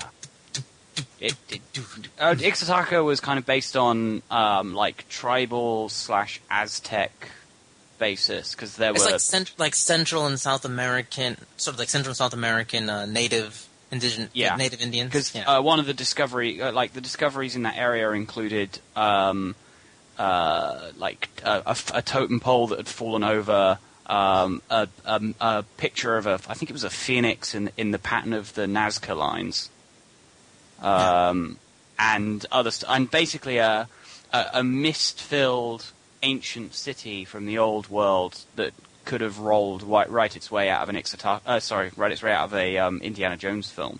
mm, mm. Um, yeah, because I think uh, I, I think the, um, the the hidden city that you go to in Ixataka, whose name temporarily escapes me, um, is actually based on a real life location, an ancient city that was built into the mountains, sort of thing, somewhere in like Central South America. I'd have to go and look that one up. Let me But- see here. Must be somewhere around here. Talking about Cusco? The what now? Sorry, You're talking about the city of Cusco? it might have been it. I think they made it into a, they made it into a wonder in Civilization Five. Porteca is the Ixatacan town. Oh yes, that was the name of the town. Moonstone Mountain. No, Oh, that was the name. Is that it? Sorry, Rixis? Rixis. That's the one. Yeah, the Thank city, you, the, the, ancient, the hidden city of Rixis. So yeah, but yeah, Okay. Ixtaka was was was funky just because of that music theme. Everything else was just gravy. And for our for our Middle Eastern setting, we have Nazrad. Which got the crap t- kicked out of it about halfway through. and that's where you met what's her face, right? The female general. Yep. Yeah, Which, you know, is so obvious when you meet her as her dancer persona. I'm like, this chick is gonna so betray me. I know it. it's so it's so obvious. It's obvious, but unfortunately, the main character is busy being distracted by boobs. Pretty much. And, you know, Aika calls him on it, pretty much. Yeah, Like, what Yeah, are you Fina's looking like at? calling on it. But Fina noticed. Fina noticed, but she was kind of cool about it. She's like, what? She's very attractive. Is there a problem? yeah. Meanwhile, Vyse is incapable of coherent thought until Bellena, ooh, such a subtle name change, is out of the room. Yeah. Okay. It's like, oh yes, I so trust you implicitly, random chick who's totally not going to screw me to over be fair, later. though, to be fair, they needed a they needed a ship to get there, and she was the only one willing to provide it. Yeah, that's another where Drachma MacGuffin, had I abandoned them. I think to be brutally honest, I think even if Vyse knew he was walking into a trap, he'd probably take it anyway because that's the kind of character Vyse is. He doesn't care. He figures he can get his way out of it. And like I said, kill two birds, one stone. He needs to get there anyway. Yeah. Even if she is evil, she's letting you get there, and nobody else is. I like how everyone else is so negative on this game, I'm like this not like what? But then again, he had to I'm get not. I'm not negative. It was a great game, but I, you know, I'm Right, not. these- I'm these not that. No, I'm not that. of Neg- I'm not that negative either. I just. it wasn't the strongest story I've ever seen, but it was. have There was a lot this of great was- stuff. I mean, legitimately, I think like a decade ago, this was, and especially on the Dreamcast, which is RPG Star at the time. I thought this was just like the best thing that was out there at the time. And the story know. was exciting. I was happy to have my brand new Dreamcast and play this game where I got to explore all these brand new lands, and, and which are at the time very pretty. You know, full 3D was quite nice looking because it was like like the first uh, what 128-bit system out on the market. I thought. I, I, Well, we should I'm putting it in that light. I didn't play like on the GameCube. I played this right when it came out on the on the Dreamcast, and there was no well, anti-heroes. It graphics was have dark. aged, but they ha- they don't look ugly now. They just look old. There's a Hmm. difference between ugly and old. Yeah, it's, it's it hasn't aged that badly. No, I just For meant it was what it more was. impressive at the time, but not like ugly. Oh, my my Oh, general oh. opinion on um, Skies of Arcadia is yeah, okay, it, it is full of all kinds of faults. It it's so it the the plot is cliche. The characters couldn't have been developed as much as they can, and it can be a little bit glitchy at times. But I don't care. It I you know I I It's- can see. Yeah, past all of exactly. It's like I, I yes, it is a fault on the story and the characters, but again, you're right. It's like th- it's so much fun. It, it hardly matters. It's like whatever. This is too much fun to play. I'm okay with that. Oh, Yeah. Manny. Would have would have better characters and better story enhanced it? Okay, yeah, but whatever. It was still a great game. Hmm. Sp- speaking of the visuals, Manny, we should mention the facial expressions. well, that was pretty new at the time to have no. What was, what was of the what- sound again? Someone was doing it. What was that standard uh, Vyse sound he would make whenever he did that smile where his eyes look closed? Uh huh. Uh-huh. yeah, that was it. Because yeah, it it was, was right. yeah. I mean, um, there were no character portraits next to the faces. You'd actually they, they had these really big, wide heads, so you can actually see when they were actually angry or very happy. It brought And, a lot more um, emotion to the I. I, the one I remember particularly is Aika's face for when, um, uh, well, particularly actually when it crops up when Vyse is busy oogling Belleza. oh, she um, gives you the dirtiest look, doesn't Just she? you know, gives it the most. I know what you're doing. Look, and it is hilarious. Even made me feel bad, like, oh, I shouldn't be looking either. Well, you mentioned exploring new places. Who else was totally bizarro worlded by the Great Silver Shrine? Uh, considering you do the Great Silver Shrine after you do the Dark Rift, I kind of think it's not really that bad anymore. I don't know. Refresh my memory. considering- Great Considering Silver they Shrine. were That- talking that's about, the one where you go zero gravity and upside down all over the place. Is that the final crystal location? One of the final dungeons, yeah.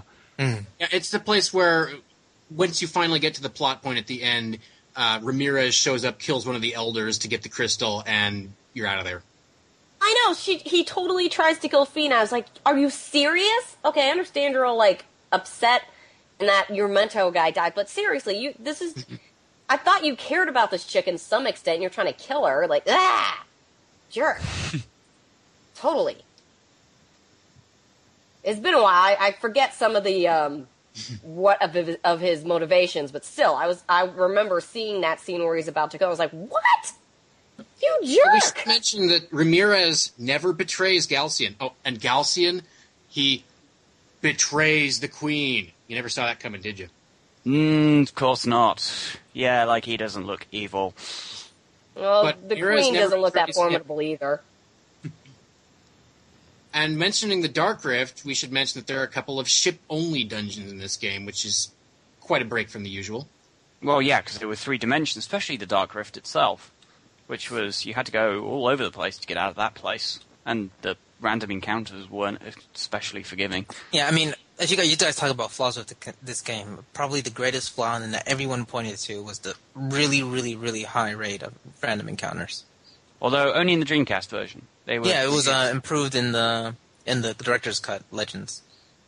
hmm But man, those high. I mean, I, I got reached the point. My I played this game multiple times, and my favorite part of the game was where you could fly above the sky, like high sky, and then there Oh, was yeah. no random encounters anymore. And I, I, what I would do is just I would fly wherever I wanted to go, and then I would lower myself vertically down. That's exactly where I want to. All right, this is where I want. You to and me both, Manny.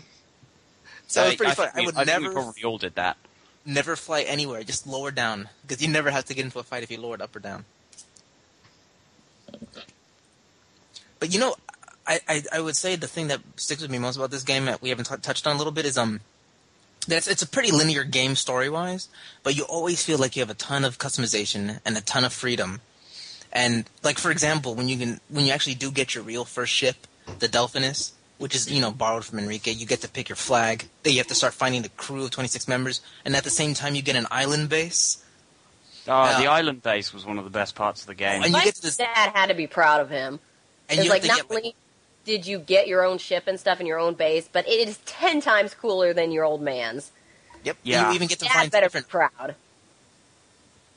hmm Oh, and like each character, and the best part was that um, all of your crew members had dual roles.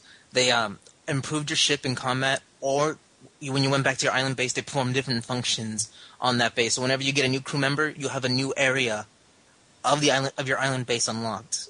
Like for example, you said Ixataka. One of my favorite uh, crew members was the dancer there. And she would Ah, go yeah. to your tavern, she would dance for you. And the best part is you could decide: do you want a traditional Japanese dancer, or do you want some like a traditional Ixatoxin vaccine? And you always had choice with how you wanted your base to develop. Oh, uh, I, um, uh, Ixtadaka also gave you the uh, the other lookout. Domingo, the treasure, the um, discovery hunter guy, would become one of the ship's lookouts. But there was also another one you could recruit in Ixtadaka who was completely insane. Uh, I think his name oh, I was remember. Tiki Tiki. I think his name was. Tiki Tiki. I don't, I don't remember this guy. Tiki tiki. Um, basically, he he he Tiki room.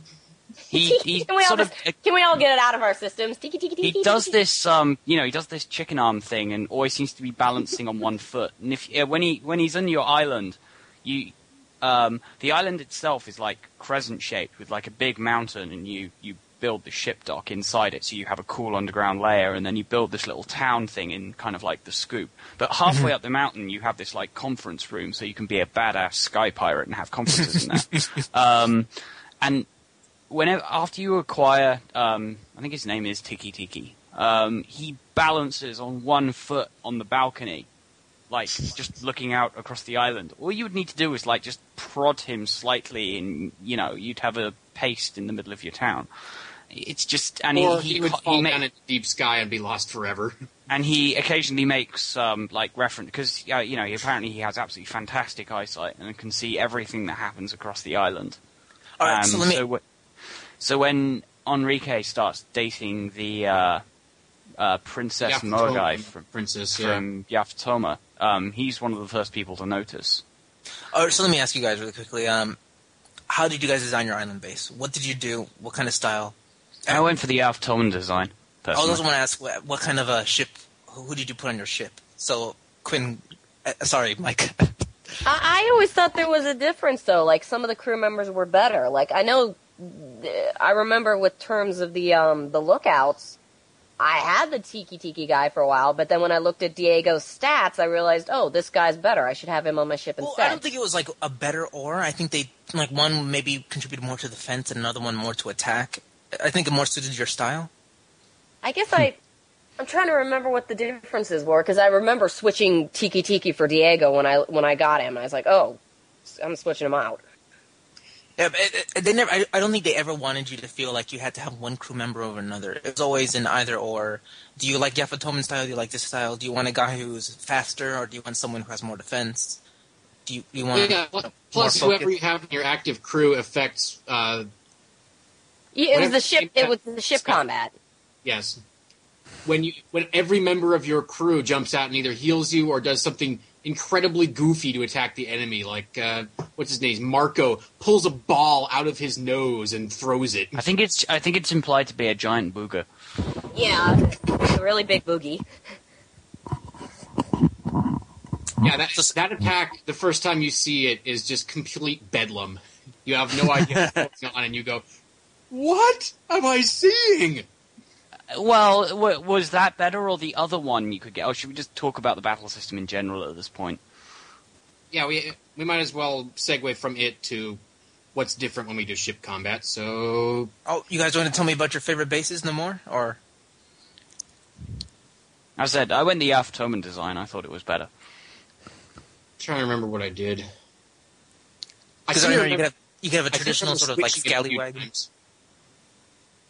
What was that? Kira- sorry? Kirala will let you switch it if you're really if you're willing to pay for it, and I think I tried that a couple times.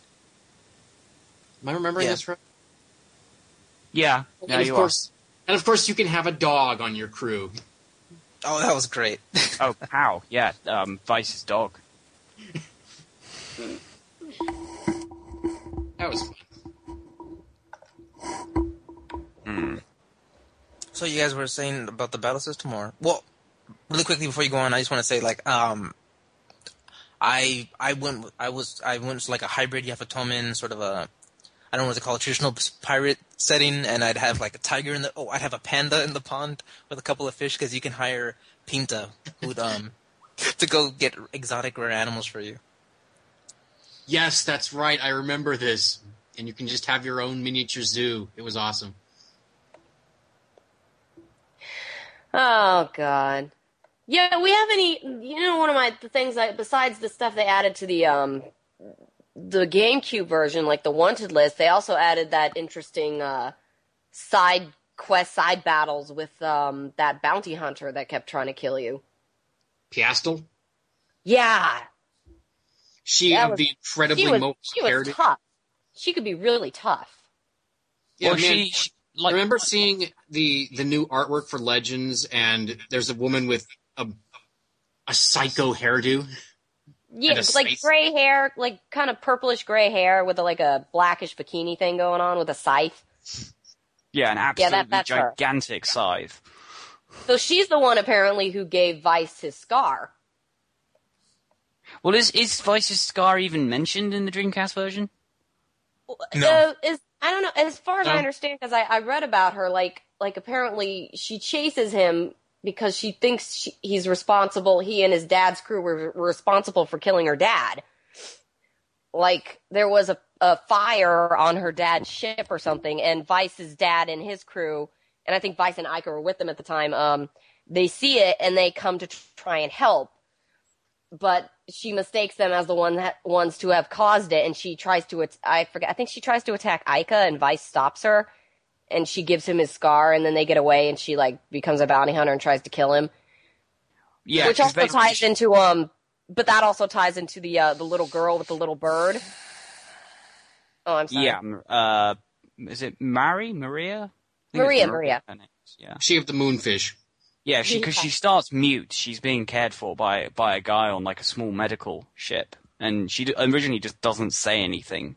She he does all the speaking for her. Um, and then as you get more um, moonfish, she eventually starts speaking to you. Oh, and that- speaking of the wanted list, if you finally get to face the real Zivilyn Bane, that guy you've been facing in treasure chest through the whole game, and oh, that guy. tough. Well, all of the all of um, I think just talking about the, the the wanted list in general was there are a series of um, like you know highly dangerous uh, you know uh, I forgot what the what are the bad pirates called again black something Black, um, black. just black pirates I, I can't think remember. I think Yeah. there's a, ter- a specific term. Yeah, but uh, there- but yeah. So basically, there was a um, you know, a uh, a, a wanted list. Oh, of- black pirates. The black pirates. Yeah, the black pirate. Uh, basically, a wanted list of the most dangerous black pirates in the world that would occasionally crop up, and you would you could take. Um, they would give an indic- uh, the this wanted list would give an indicator of where they were last spotted, and then you could go and claim the bounty on them. Um, they're- and then, they're- like the uh, Piastol herself, all scale level scaled in the same way that stuff in Final Fantasy VIII did, which meant Yeah. regardless of when you took them on, they would always be capable of kicking your ass. And you Yeah, can even- fight the the first one like is- four times. Well, the first one, have- aside from Piastol, is uh, this this little boy and this gigantic, massive dude who you fight. in Oh. Nazareth. And Yeah, because uh, originally it looks like the gigantic, massive dude is the one you should be picking on, and then there's this tiny little kid behind him who's actually the boss. And Oh, he I never a fall for that. I've never fallen for that. If I know, I know, but see he it, is I'm a like, take him fierce out. son of a bitch. I mean, if the two of them were alive on the battlefield, the little kid was capable of like kicking this massive guy as one of his attacks, and it would annihilate you. It was just ridiculous. And if you killed the big guy, he would go into some kind of bizarre trance and then just start completely obliterating you with magic. It was painful. Although Yeah. I, the first the first actual guy on the, the wanted list is is Captain Blackbeard, the traditional Yar matey pirate guy, in a very he's traditional. Dreamcast, though, he's just added to the wanted list for the GameCube and hasn't been changed. Yeah, he, I, he's you know the, the like the traditional Yar pirate in a very traditional pirate ship. That the only real difference is that it flies. It even has sails, you know, sides loaded with black cannons. flag with a, with a skull on it. Yeah, and um, he serves as the tutorial for the ship battle, and therefore gets his ass handed to him twice at that. Because Okay. he, he he decides to try and exact revenge at you just as you've flown around the world in the Delphinus. So he comes and picks on you in his like piddly little sailing boat, and you're flying this, you know, modern uh, World War II battleship era death machine, and he tries to take you on. It's almost painful how quickly you can kill him. Yeah, almost like That's when you slightly have to fight satisfying. one of, the, one of those Oh, super very weak satisfying. balloon ships uh, right before you fight the Hydra. Remember that? Oh, the Hydra. the battle station. Remember the Hydra, Manny? Ready the Hydra cannon! And all that. I always like the ship battles were fun too, though. Oh, yeah. They had a certain amount of strategy to it. And then when you fight Galcian, he manages to ascend into the skies and throw his sword down several miles to skewer you. Yeah, that attack hurt. But I would say the ship battles had the strategy in the in um. I, well, I should probably just talk about the battle system in general, really. Um, for regular battles, um, you had four, four, usually four characters in your party, sometimes three, and at the start two, and you would always um, like set up people's actions one by one at the start of the turn, and then um, your speed would determine whether you would, um, you know, go before your enemies effectively. Um, so you had to do a fair little bit of like pre-planning for what that turn was going to do. Although some abilities always went first in the turn, like Aika's magic shield would always go first. Same with Shield Highly of Justice. useful. Well, it was useful in as much that yes, while it stopped every magic, it stopped every magic, including friendly healing spells. So using items was a must. So, um, and ship battles was was similar, where you had to kind of like set up a, a set of um, like four attacks over the course of the turn, and you and the enemy ship would kind of alternate taking shots at each other. So you could set up like evasion orders, and that would reduce the amount of damage that you took. Um, and there was like a color indicator at the top of this grid that would indicate where in the turn you would be most at danger of getting your ass handed to you, like the enemy use, use, is, is going to use some really powerful attack.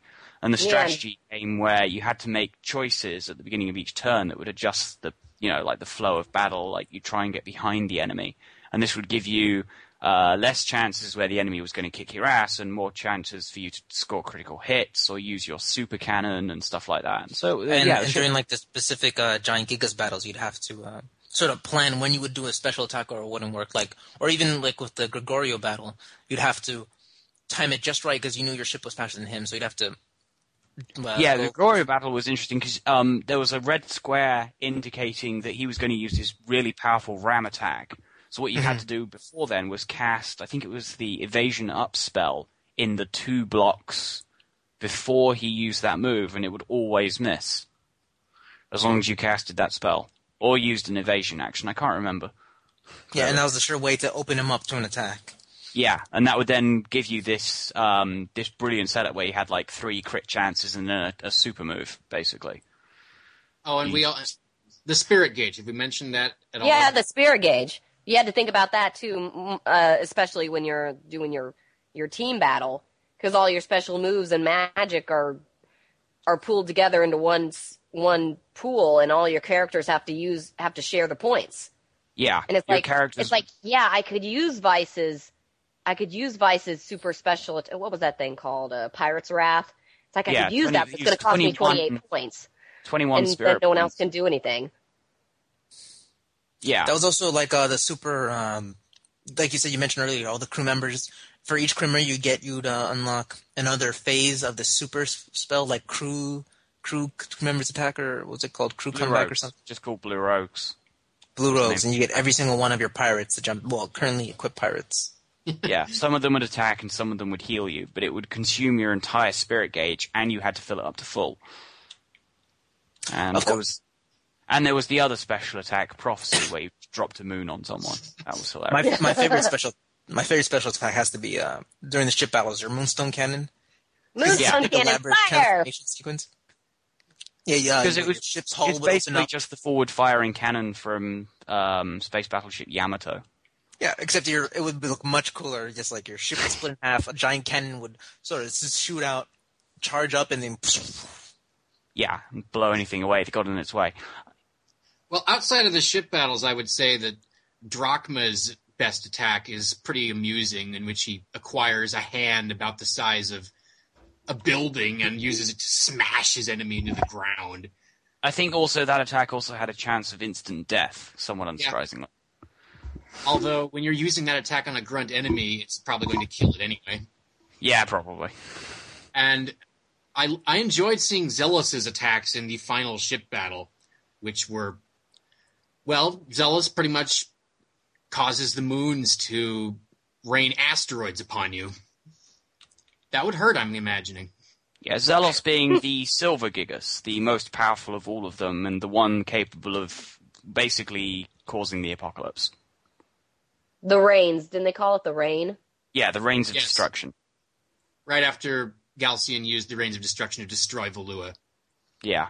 Valua gets, well, blown to pieces, and Enrique barely survives. I think. Oh, I, uh, I, oh, I said I anyone- loved.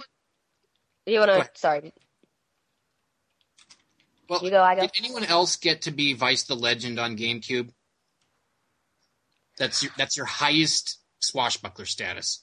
Yeah, Vyse Legend, I think, but it didn't just involve getting all the right stuff on the swashbuckling. You also had to, if I Make remember lot correctly, discoveries. yeah, you had to get every, every, discovery. open every chest. Yeah, Oh, ninety-five percent. Twenty-four new discoveries. Never run from a battle, because every time you'd run from a battle, it would lower your rating. Yep. Uh, don't. Uh, well, uh, have a very low run rate. Um, you had to have. Uh, you have to have like maxed out your crew. You had to do a lot of stuff to get that title. I don't think I've actually managed to get it in three run-throughs of the game because I just can't find all the friggin' chests. Plus, there's a few chests that like disappear after Yeah, you go. Yeah, but some places you 'cause, can't like, go back to. Yeah, Well, which is always annoying, but I wanted to try and be Vyse the Legend because apparently Vigoro shows up as an air pirate at the end to. Yeah, give you he a does. He's a bonus boss. You also get a very powerful weapon, I think, as well for getting that. Is that GameCube only, or was that in the Dreamcast? That- I remember that's getting to GameCube the only. top. GameCube only. All right, because I did get to the top in the Dreamcast Vyse Legend. Well, Manny, speaking of the Dreamcast, there were a few things that you had to download on the Dreamcast. Download? Wow, were they? Like Yeah, what? there was. There's a little island uh, somewhere over the Dark Rift that I only discovered when I played the GameCube version, and there's a ship battle with a looper that you can Oh. only download for the Dreamcast. oh, the black looper. No, no, there was a there's a ship battle against a looper, the giant looper Ugh. as well. The black I looper also I sucked. really did. Yes, the giant looper is a pain to fight with the ship because, of course, it will run if you don't kill it real fast. Well, it's also actually just worth mentioning in general. Loopers are these like basically that uh, they look like inverted raindrops surrounded by this loop, hence the name. and they are quite possibly one of the most annoying enemies you will fight because most of them are quite skilled at magic and they run away You know, Oh, if you want hitting to- them in the first place is a pain in the butt. yeah, they have really high evasion. And then you encountered um, you encounter a um, as a bonus battle inside the Black Rift. If you go back into it, is a is a black looper called I think it's Elcian. Yes, Um, and that thing, that thing, that you know, it's a tiny little black thing, and you think, oh, it's cute and fluffy, I'll kill it easy, and it will murder you. Um, it knows like two things. It can basic attack for most of your health, and it knows the first level fire spell, which will use to almost completely destroy you, unless you use a magic block. Oh, and its Why? basic attack will also stop your spirit from recharging, and I think I think that's it. But really, that's enough of a status ailment. Yeah, eh, not very nice. Hate those Okay, things. we- Uh, I guess we've already talked a little bit about Zelos. So the final fight with Ramirez when he comes back after having merged with the Silver Crystal, and well, understandably, given what he looks like, he's pretty unhappy. Oh yeah. well, firstly, you have to fight him as Ramirez, uh, as Ramirez, who, which is quite a tough fight by itself. Then you have to do a ship battle against the giant sphere of doom and its massive laser beams. Um, which, uh, if you're not ready for it, it can be really um, uh, difficult. You know, if, if you don't see that fight coming. But Yeah, eventually, entity right before you get into Soltis, and it drops a piece of armor that upgrades your ship five hundred percent, something like that. Yeah. Um, but there's a, um, I think by the time I got to my second, possibly third run through, I'd got it to the point where, um, basically during the fight, um, the, the boss changes forms into a much nastier one that can use all kinds of really quite nasty attacks against you for most of your health. Um, but however, the turn before that, it goes completely inert, and you're supposed to use that turn to, um, Beat the crap you know, out of it. beat the crap out of it.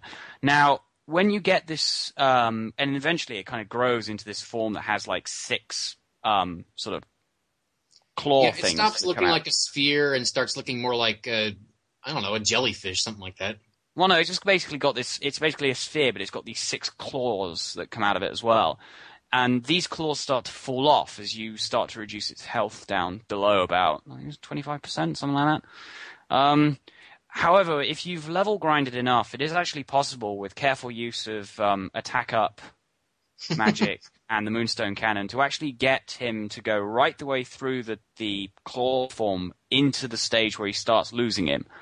Um, Yeah, I'm, I'm kind of, I'm, I think I'm kind of working on the assumption if I level grind a little bit more, I might be able to one shot him with the Moonstone Cannon. Might. So It's possible. I know. I, not- I know. I've managed to do uh, attacks in a row that managed to lose more than one claw at once.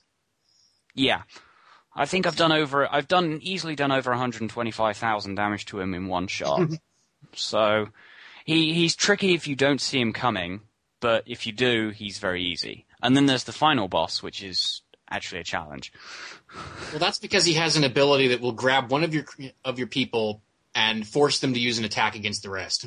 Yeah, so basically you basically watch um, Vyse annihilate Fina with Pirate's Wrath, his most powerful attack, as he does 9,999 damage to her. And that move always goes first in the turn order. Yep. Always. And he Doesn't has matter if you... and he has an attack. I don't remember the name of it right now, but it is quite painful looking and is quite painful. Uh, remember the one where he just spears you over and over with silver spikes of death? Yeah. And then shoots a big laser beam at you. That hurts Yeah. too. Silver binds. And then also he has uh, he has a he it's a move he also has in his human form, but he retains it for the his final boss form, where it while it does very little damage to your entire party, it does remove all of their buffs. Actually, I remember it doing more damage in the final fight.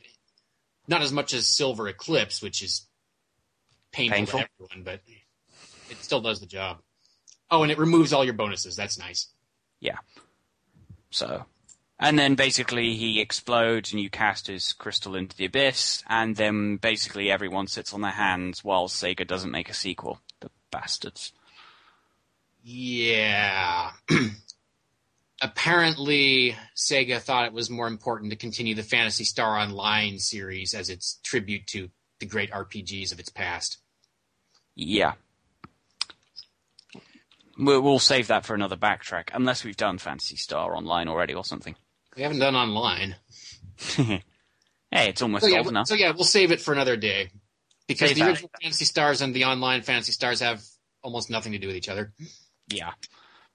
Can I, uh, before, I, I'm, I I guess we're wrapping this up, right? Yeah. But can I I say, like, my favorite moment of the game before we finish off? Well, Why why don't we all say our favorite moments? Okay, um, I know you guys are down on the story, but I thought it was just great.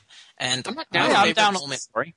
I'm- I wouldn't say I'm down on it. I just, you know,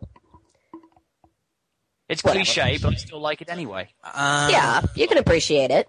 I don't. I, I, I find I kind of hard find it hard to call it cliche. Like when, um, like for example, the game Nostalgia, which tries very hard to be, to be uh, Skies of Arcadia, kind of fails at it.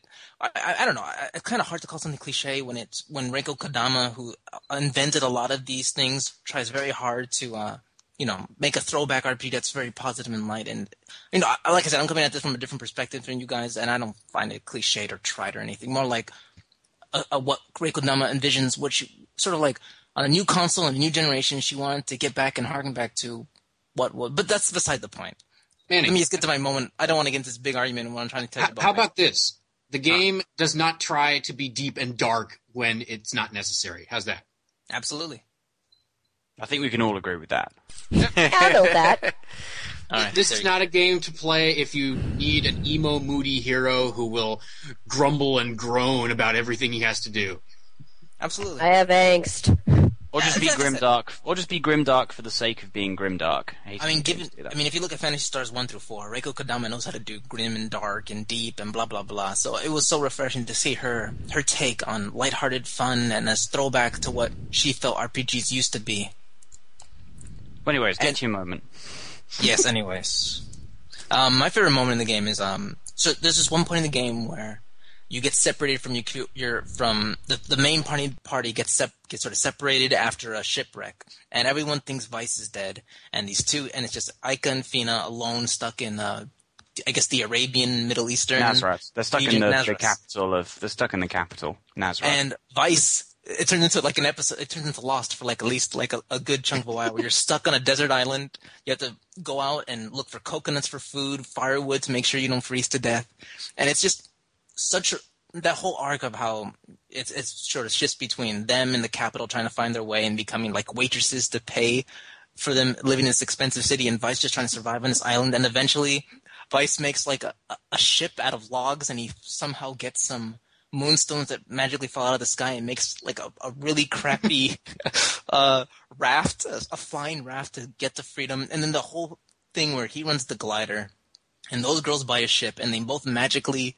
Well, like I guess not, I shouldn't say magically. They both sort of run into each other through this great dungeon where it's like so you're switching perspectives between Gilder and Vyse and Aika and Fina, and eventually at the end they meet each other and they're surprised and happy, but that only lasts for about two seconds because then they have to fight a, a giant two-headed boss monster. But that's Which is sort of also that one of the little really that little difficult separation boss. arc of how they get um that whole arc of when they're separated and then, then coming back together and how they meet. Uh, Gilder, I mean, is all is a great is a great moment in the whole game, and I've never seen a do that since. I was going to bring that up sometime, but you make it so I don't need to. So thanks, Manny. You're welcome. John, Um, favorite? Uh, my my favorite moment from the game is um, basically all of the events that happened um, as as soon as Valua turns up in um, Yafutoma, culminating in the fight against Vigoro and the fight against the Blue Gigas Bluheim. Is just I just find hila- every time I play it, I always find that entire sequence absolutely hilarious. Not to mention the ship battle that you fight is well really fun, as you basically just facing off against um, Vigoro in his giant cannon, um, and y- y- there is no there's no strategy. in channel, that. which I he mean, even named for himself. yeah, he, he, there's no um, well, there may not be as much strategy in the battle. It is just literally just a straight up jousting contest, and it's crazy fun. Um, and contains some of the more hilarious lines of dialogue in the script. Um, and then the rather um, the the fight against Bluheim is is really quite fun as well. As uh, the blue Gigas is, is takes the shape of a bird and is very quick, and you have to think quite carefully about how to kill it. And it's really uh, same. It's my favorite moment of the game. Yeah, that was great. Even also, um, if I was going to do a runner-up, though, I would say the uh, one or both escapes from the Grand Fortress, since you managed to escape from like the most impenetrable prison twice in one game. It's You know, it's funny, Quinn. As you said both of those ones, I'm thinking like, man, those were great. Maybe those are my favorite. Uh, and oh, and the soundtrack. Don't get me. The soundtrack. Oh, is absolutely. godly. I just because of you, I just went on uh, YouTube and I started listening to the Ixataka soundtrack, and I've been listening to that the whole time since. It's just really good. I have it on my iPod. Oh, dude, I need to buy that. That's what I'm gonna do right now. Sarah, Good luck. The the Skies of Arcadia soundtrack is extremely difficult to find. I wish I'd kept it then. I had it, and then I can't remember what I did with it, but it's not here anymore. You what? You not believe how difficult it is to find that soundtrack. God damn it. Anyways, I'm done. Okay, Sarah. Um, I can't say I had a favorite moment. For me, the most enjoyment I had out of it was the progression of things. Like, the progression of getting all the crew members, the progression of building up my island into this awesome pirate hideout. I will say the most memorable moment I remember having was when I was fighting Ramirez in the, um, what did they call the Silver Civilization level? Soltis. And like right after he'd killed the elder and you were fighting him and i spent like a good hour on that fight before i finally got online and realized you weren't supposed to win it in the first place. And i'd like wasted all these potions. So it's like oh okay. So i was like all right back to last save point because i don't want to waste all those potions. If, you're, if you you weren't supposed to win it, then uh, didn't you? Didn't the game just continue on after you lost? Yeah, Well, but she I was didn't trying wanna to win, and he wasn't powerful enough to instantly destroy her this time. I remember that. yeah, I was strong enough to like he would get close, but I was strong enough to keep going. I was like, I was like, I saw, like, okay, he's tough, but I can beat him. And then I was like, oh, Yeah, I but- can't beat him. But after you die, don't you just? Doesn't the story just continue on like? Oh, yeah, but you um you still have still spent all of your heating healing items that you would have spent like Like the point to stay is, I could have just let him kill me, but I wasted an hour trying to beat him when I wasn't. Even... Ah, all right. I see what you're saying. I thought I actually misinterpreted. I thought you restarted that that fight over and over. no, no, I, I I wasted the hour, and then I'm like, oh, okay. Went back to my last save point, let him beat me. I think I took at least that long. I remember finally realizing, wait, I should be realizing that his hit point meter is not going down at all, and every other enemy in the game, the hit point meter goes down some ways. At that point, I finally said, you know what? I'm sick of this. Kill me. And he did. And then the game continued anyway. It did. As for my moments, I guess it's a toss up between the first time you get the Delphinus and are able to go over the clouds and listen to the theme of the world change with each region you visit. Oh yeah, that's something I didn't mention. Yeah. Yeah. Every um the the the Delphinus theme is a, a, a modifying one, so that when it when you pass over particular areas of the world, it, it kind of gains a um you know like a sort of little A extra. new, a new instrument joins in. yeah, but it depends on where you are in the world, which is pretty cool. Or the final fight with DeLoco, which takes place in Deep Sky right after he has decided that ad- adhering his ship to yours by means of a gigantic cannon that shoots an anchor is a wise plan, and you have to shoot him in the dark. Pretty much. Yeah, you don't have the uh, you don't have the um, threat indicator indicating your, you know, hit chances and whatnot. You literally have to shoot and hope that it hits. I remember that fight. Man, now that you guys bring this up, the amount of variety in this game is staggering. Wow. this game had a lot to do. It Oh, yeah. did. Let's Have let's we, have we covered everything about the GameCube that was different? There were 24 new discoveries. I remember that.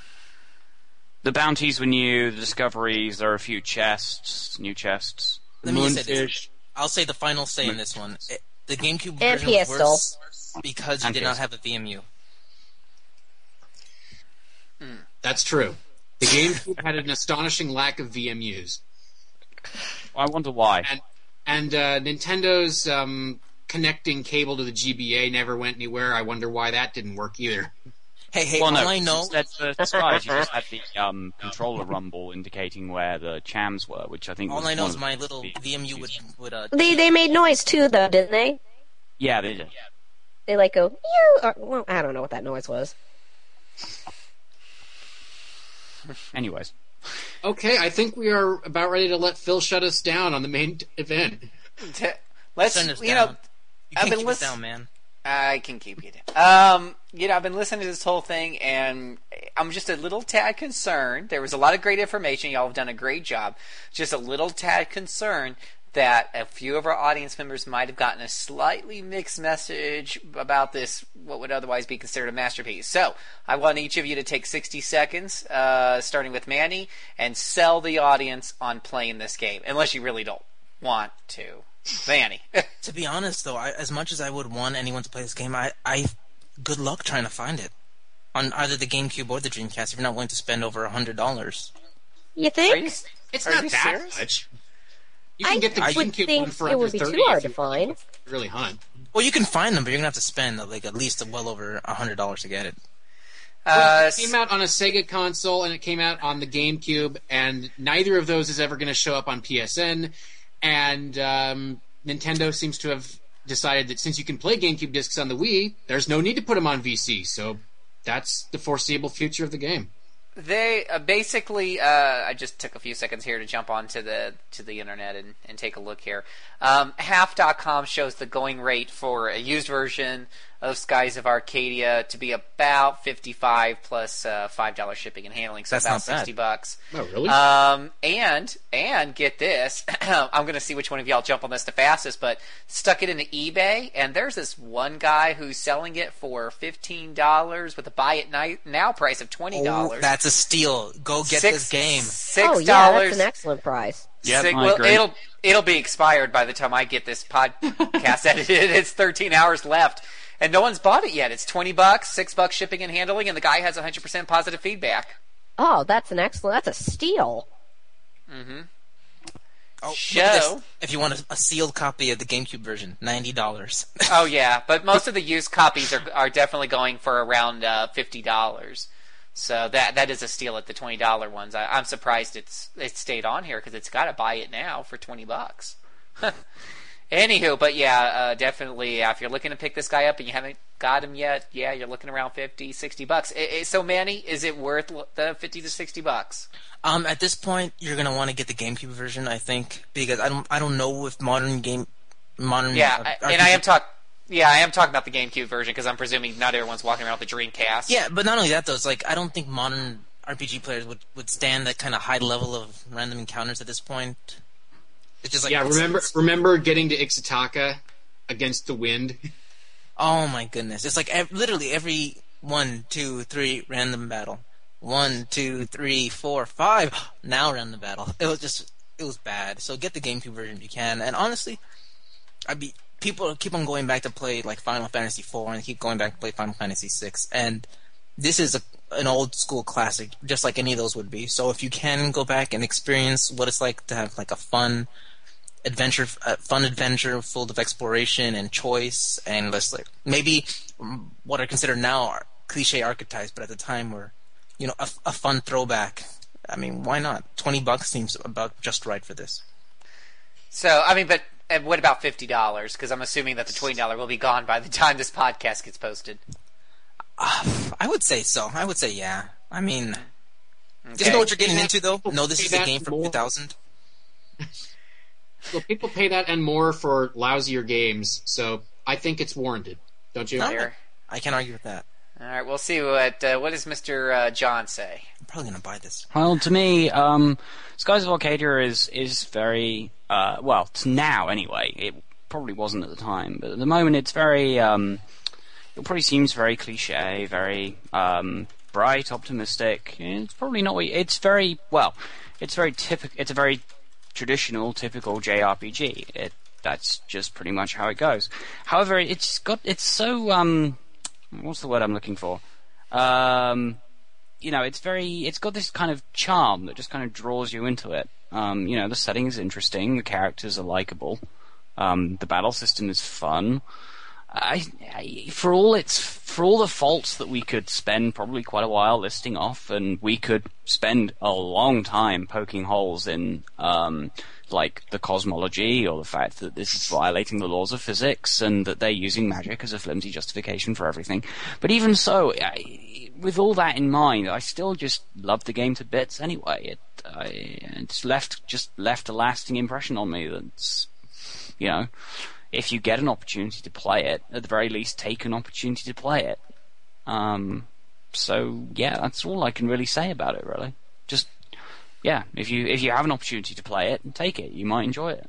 If you don't, eh, whatever. I'm not going to hold it against you, but it's still my favorite RPG of all time. Miss Sarah, I understand that you you have just recently played through this in order just to get ready for backtrack, so you've got this fresh in your mind. You play this in a modern day setting now, and you're able to compare it in your mind through modern day, you know, eyeglasses. What saith you? Is it something that our gamers who have Wii should rush out and buy fifty dollars for? Oh well, no, actually, I, I read up on it again. I I didn't get to play it because it's back in Indiana, but Ah. I did play it. Just um, I was in college when I played it through all the way, but. I, I, I, like John says, I could spend, I could spend, you know, I could point out like three or four things I had a problem with in the game, but then I could spend the next two hours talking about everything that I loved about it. It's like, you know, the explanation, the exploration is wonderful. The world is really fun to, to play around in and just fly through and discover stuff. And there's all this stuff to do from like collecting crew members to building your island fortress to, you know, bounty hunting to, yeah, you know, I mean, gut reaction. If, if I had, if I, if someone just came up and was like, should I get this game? Be like, oh yeah, oh yeah, get it, get it, get it. Fifty dollars, I would get it. It's classic. Hmm. And the last word, Mr. Minky. You know, I remember playing this in a dorm room and managing to entertain someone else who was not even playing the game, who enjoyed watching the characters and seeing some of the fights in action. So that's already a vote of confidence. If you can play an RPG and someone watching it, admittedly not all the time, but from time to time, enjoys what he's seeing, that's a pretty big vote of confidence. And the soundtrack is awesome. I think we've already touched on that. The characters are fun. They're a likable group that you want to spend time with. And it's telling most of all that even though I got lost repeatedly and spent over 90 hours the first time, at least 30 of that while I was running around fruitlessly trying to find that stupid town that I was sure I was touching, but apparently I wasn't and I had to go at it from a different angle. I never got frustrated enough to say, eh, how dare you do this to me? I just kept wanting to play the game. So there you go. I would definitely give it the vote of confidence. Take it for a spin if you haven't already. Even if you have to go buy a Wii and an old GameCube game to do it. Fair enough. And while y'all are trying to see if you can find a copy of this somewhere on sale for twenty bucks or paying the full fifty dollar asking price, I'm we're totally buying that take twenty dollar one. I'm announcing it now. It's being Manny- bought by me. Manny's look. Did you find it, Manny? Yeah, I'm gonna buy it, dude. I never played the GameCube version. I've always wanted to for like the last seven years, so I'm going. I'm jumping on it. You, you jumping on that? But I mean, did you did you find the one that I was talking Oh about? Oh yeah, yeah, yeah. I'm placing. I'm ordering right now. I, I'm not even not even sure I can find it now. I don't even know what I did with it. It was bookmarked. Well, it doesn't matter. Don't try to ago, buy it from under me, man. You know, I, I don't know. I think I just clicked buy it now on accident. I'm Ah, you. yeah, I'm not. You I'm beat me not- to it. Phil, don't strain the swear filter. Let Manny have it. Oh, okay, fine, Manny. Here's the link. Don't say I never give you anything. so we're gonna give Manny a few minutes to go make his uh, his lock in his purchase, and we'll be right back.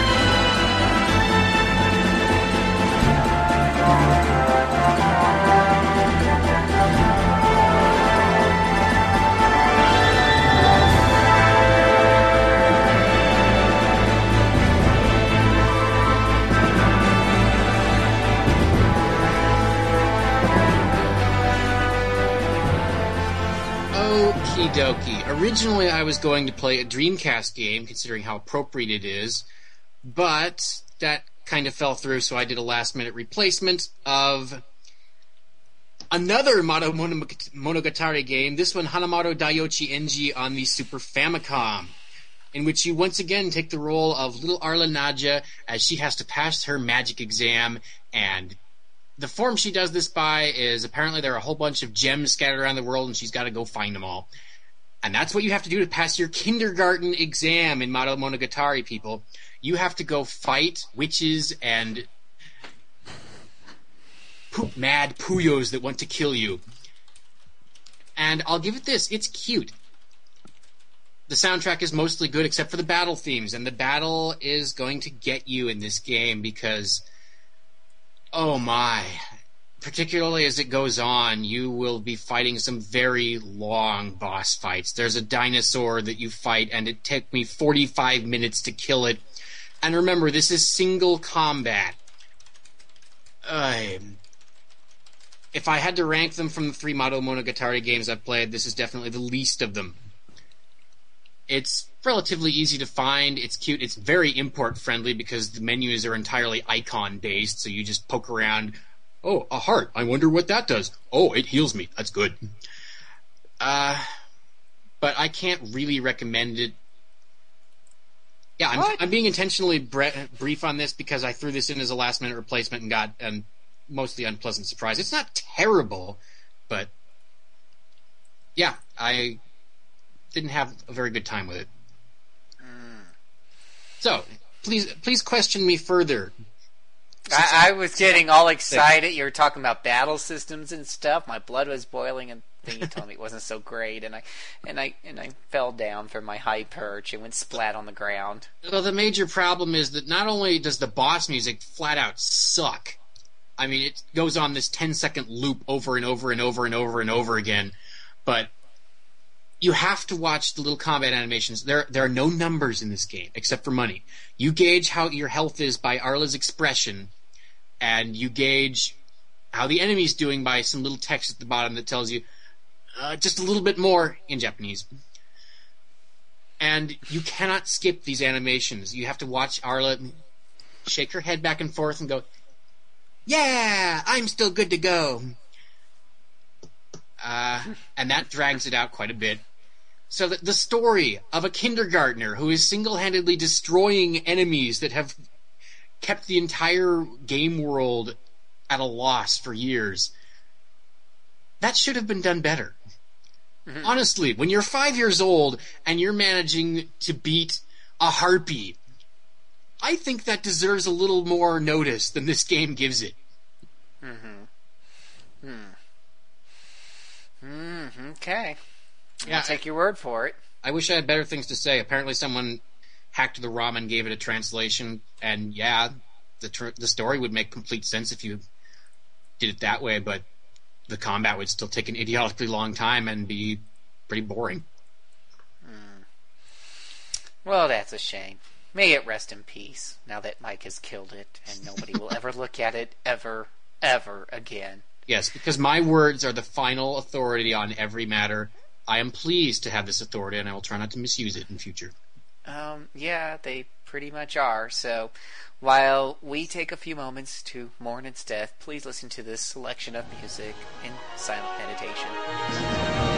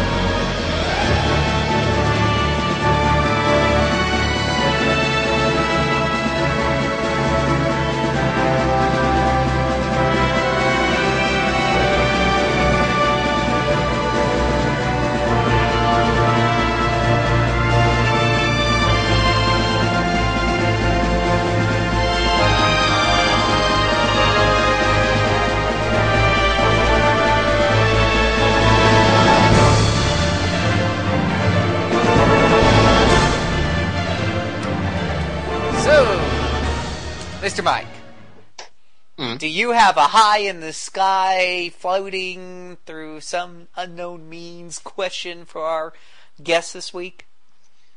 Uh, I have a relatively lame one. I can throw it out if no one else has a good question about Skies of Arcadia. Hey, anybody got one? Anybody? Chirp. chirp. Apparently, I did not adequately prepare the people.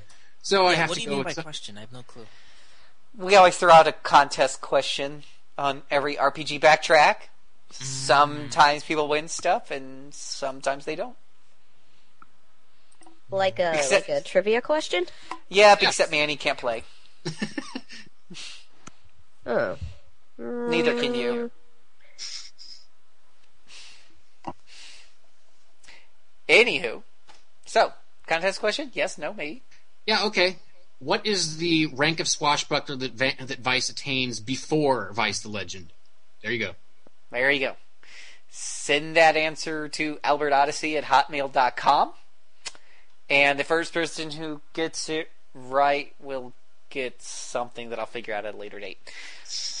May, uh, hopefully it won't be lint from my belly button. So, Give him, give him away a shuffle dungeon. I'm sure somebody will enjoy that. ooh, if I had it, I absolutely would after after that glowing uh, tete-a-tete we had. Yeah, wouldn't that be a punishment considering what you said? Uh, no, a punishment would be giving someone heroes of mana. Ooh, yeah, there you go. Uh, You know, I, I got a I got a copy of Enchanted Arms down here. I mean, they're arms, they're enchanted. I mean, how how can you go wrong with that? I don't know. Anyway, Think of some ways, but never mind. there you go. Uh, next, uh, in a couple of weeks, uh, next show, we'll be talking. Uh, it's RPG Backtrack number 32. We're going to be talking about a whole bunch of Tales games. Mike, are we really going to be able to talk about this many games in one show? Hey, John, you're going to be up for this, right? Oh, I think he maybe already went Oh. to bed. Huh. Yeah. Shows he's. Well, Yeah, John's scheduled to be on for that, and I know Tales gets him interested. Oh, sorry, my my microphone was muted. Oh, I was going to say, uh, my it's uh, looking unlikely that my copy of Tales of Graces F will be uh, around um, in time for that podcast, as it's currently sitting at Neist's house in America, as he's helping me import it. And unfortunately, um, UPS is currently charging one hundred and ten dollars to ship it to the UK. what? So I said, don't bother until after Christmas, which unfortunately puts it after the podcast date. So I won't have played it by the time the podcast happens. Send it by U.S. Postal Service. and It will definitely not be $110 that way. Yeah, but unfortunately, it also means it won't get here for about a month. I've sent things to the UK that arrived within two weeks. It, did you do it at Christmas? That one I, that one you have me on.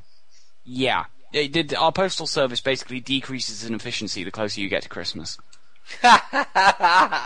And that makes your postal service uh, unique how? I'm not saying it's unique. I'm just saying that if you shipped it via United States Postal Service, it's not going to get here until January anyway. Anyways, Well, that's sad. Uh, I, I- instead I'll just have to talk about how awesome Tales of Vesperia PS3 is. Yeah, I think I think you have enough material as it is, don't you? Yeah, probably. Is this every Tales game ever made? No, because we split this into two parts, didn't we? Yeah, We this is did. the latter half. Yeah, so, Tales games released in English. wow. Um, okay. Um, I'm gonna try to run through this list really fast here. Tales of the World Radiant Mythology, Tales of Rebirth, Tales of Graces, Tales of Innocence, Tales of Hearts, Tales of Uh, wait, Phil, you're looking Uh-huh. at the ones that have not come out in English. oh, I think Oh, you want the one that has uh, Tales of Vesperia, Tales of Radiant Mythology. Oh, well, that that that makes okay. That's better. ah, Tales of Legend, Tales of Legendia, uh, Tales of the Abyss, Tales of the World Radiant Mythology, Tales of Vesperian, Tales of Symphonia, Dawn of the New World. There. Okay, all right, uh, that that we can handle. Okay, so um, if you have any comments about those guys, you want to do an audio review, a two-minute audio review. Uh, we'll also be talking about Buck Rogers' Countdown to Doomsday. Um, definitely send that in to jcservant at rpgamer.com. Um, also, of course, we always love it when you write on our boards. Uh, let us know about what you think about the show, or you just want to get your own thoughts in on some of these games or anything like that. We would love to hear about. So go ahead and shoot us off a message on our boards, or of course, write me again, jcservant at rpgamer.com. Uh, we lost. Uh, we lost. Uh, what was his name along the way? Roy. Roy. Roy. Bye, I thought it was Ron. Ron. Ron. Roy. It's all the same thing. Rob Roy. Rob Roy. Sarah, thank you so much for joining us. You have survived your first RPG backtrack. I hope I didn't do too bad. You did awesome. Is there anything you want to say to the audience before we sign off? Anything you want to, you know, point to something maybe you're doing on the side, or just give some props to something? Um, not as of yet. I just get ready to put the next column up once I finish playing through some more of Kitsu Saga. So you know, yay. So check out Miss Sarah's column. Mr. John, anything you'd like to say in parting? Um, well, with any luck, I'll um, have finished my university work by Wednesday, and I'll get back to actually posting news onto the website. Yay! Mr. Manny. Uh, hi everybody. Deep thoughts from Manny. I'm sorry, I'm Uh, still placing my order. He's still playing. He's on. He's fighting with eBay right now. Um, and uh, you know, I thank all of you guys. Of course, thank Mr. Mike Mickey for doing a wondrous job of keeping us all in check and organizing this thing. Uh, to our audience, we thank you for listening to RPG Backtrack. You're one of the many reasons we do this. RPG Backtrack is a production of RPGamer, your source for RPG news, impressions, reviews, articles, and home to the best gaming community on the net. Write your questions and comments on our boards or email jcservant at rpgamer.com and help shape our future shows. As always, listen to our previous podcast as well as our sister show, RPG Cast, at rpgamer.com. Mr. Mike, send us away in a big airship. I think we've lost Mike. I think we've lost Mike. the airship. The airship. We're It's looking for the crashed airship before it It's took crashed. off. You know, this is the problem with these big metal ships that don't have air floating them. Okay, no helium or anything. That's what are they powered by again? Moonstones or something? It sounds like crack to me. You know. I I I, I just. Okay, this Just- time uh, let, let's get Mike to send us off this time. I mean, you can get high off of moonstones probably, but do they really fly? I'm sorry. Okay, I'm, I'm getting, I'm That getting depends. Do you, sidetracked. do you shoot them or do you snort them? Or I mean, Yeah. what's the, No, what's I- the Eat it for the method here? fanfic. Seriously. I I don't know. RPG. How this did is we RPG. get into a discussion of what things from Skies of Arcadia could conceivably get you high? You you left us to our own devices. in I a said, very Mike, roundabout way. yeah. You, I said, Mike, take us away in a big airship. You weren't there, so we were left to use our imaginations to fill in the gap. The big airship was so big that it cut my internet. It, it was so it got in between Mike and his. Uh, it got in between Mike's uh, satellite uh, dish and the satellite up in the sky. So let's try this again. Mike, please take us away before we get sidetracked. Remember the Dreamcast? That system died way too early, but its library of games was definitely enhanced by the world of Arcadia. The GameCube too had its RPG library unquestionably improved by the addition of this title. So today, Microsoft or Sony would welcome a Skies of Arcadia 2. Or even Nintendo again, it doesn't matter. Sega just needs to make a new Skies of Arcadia.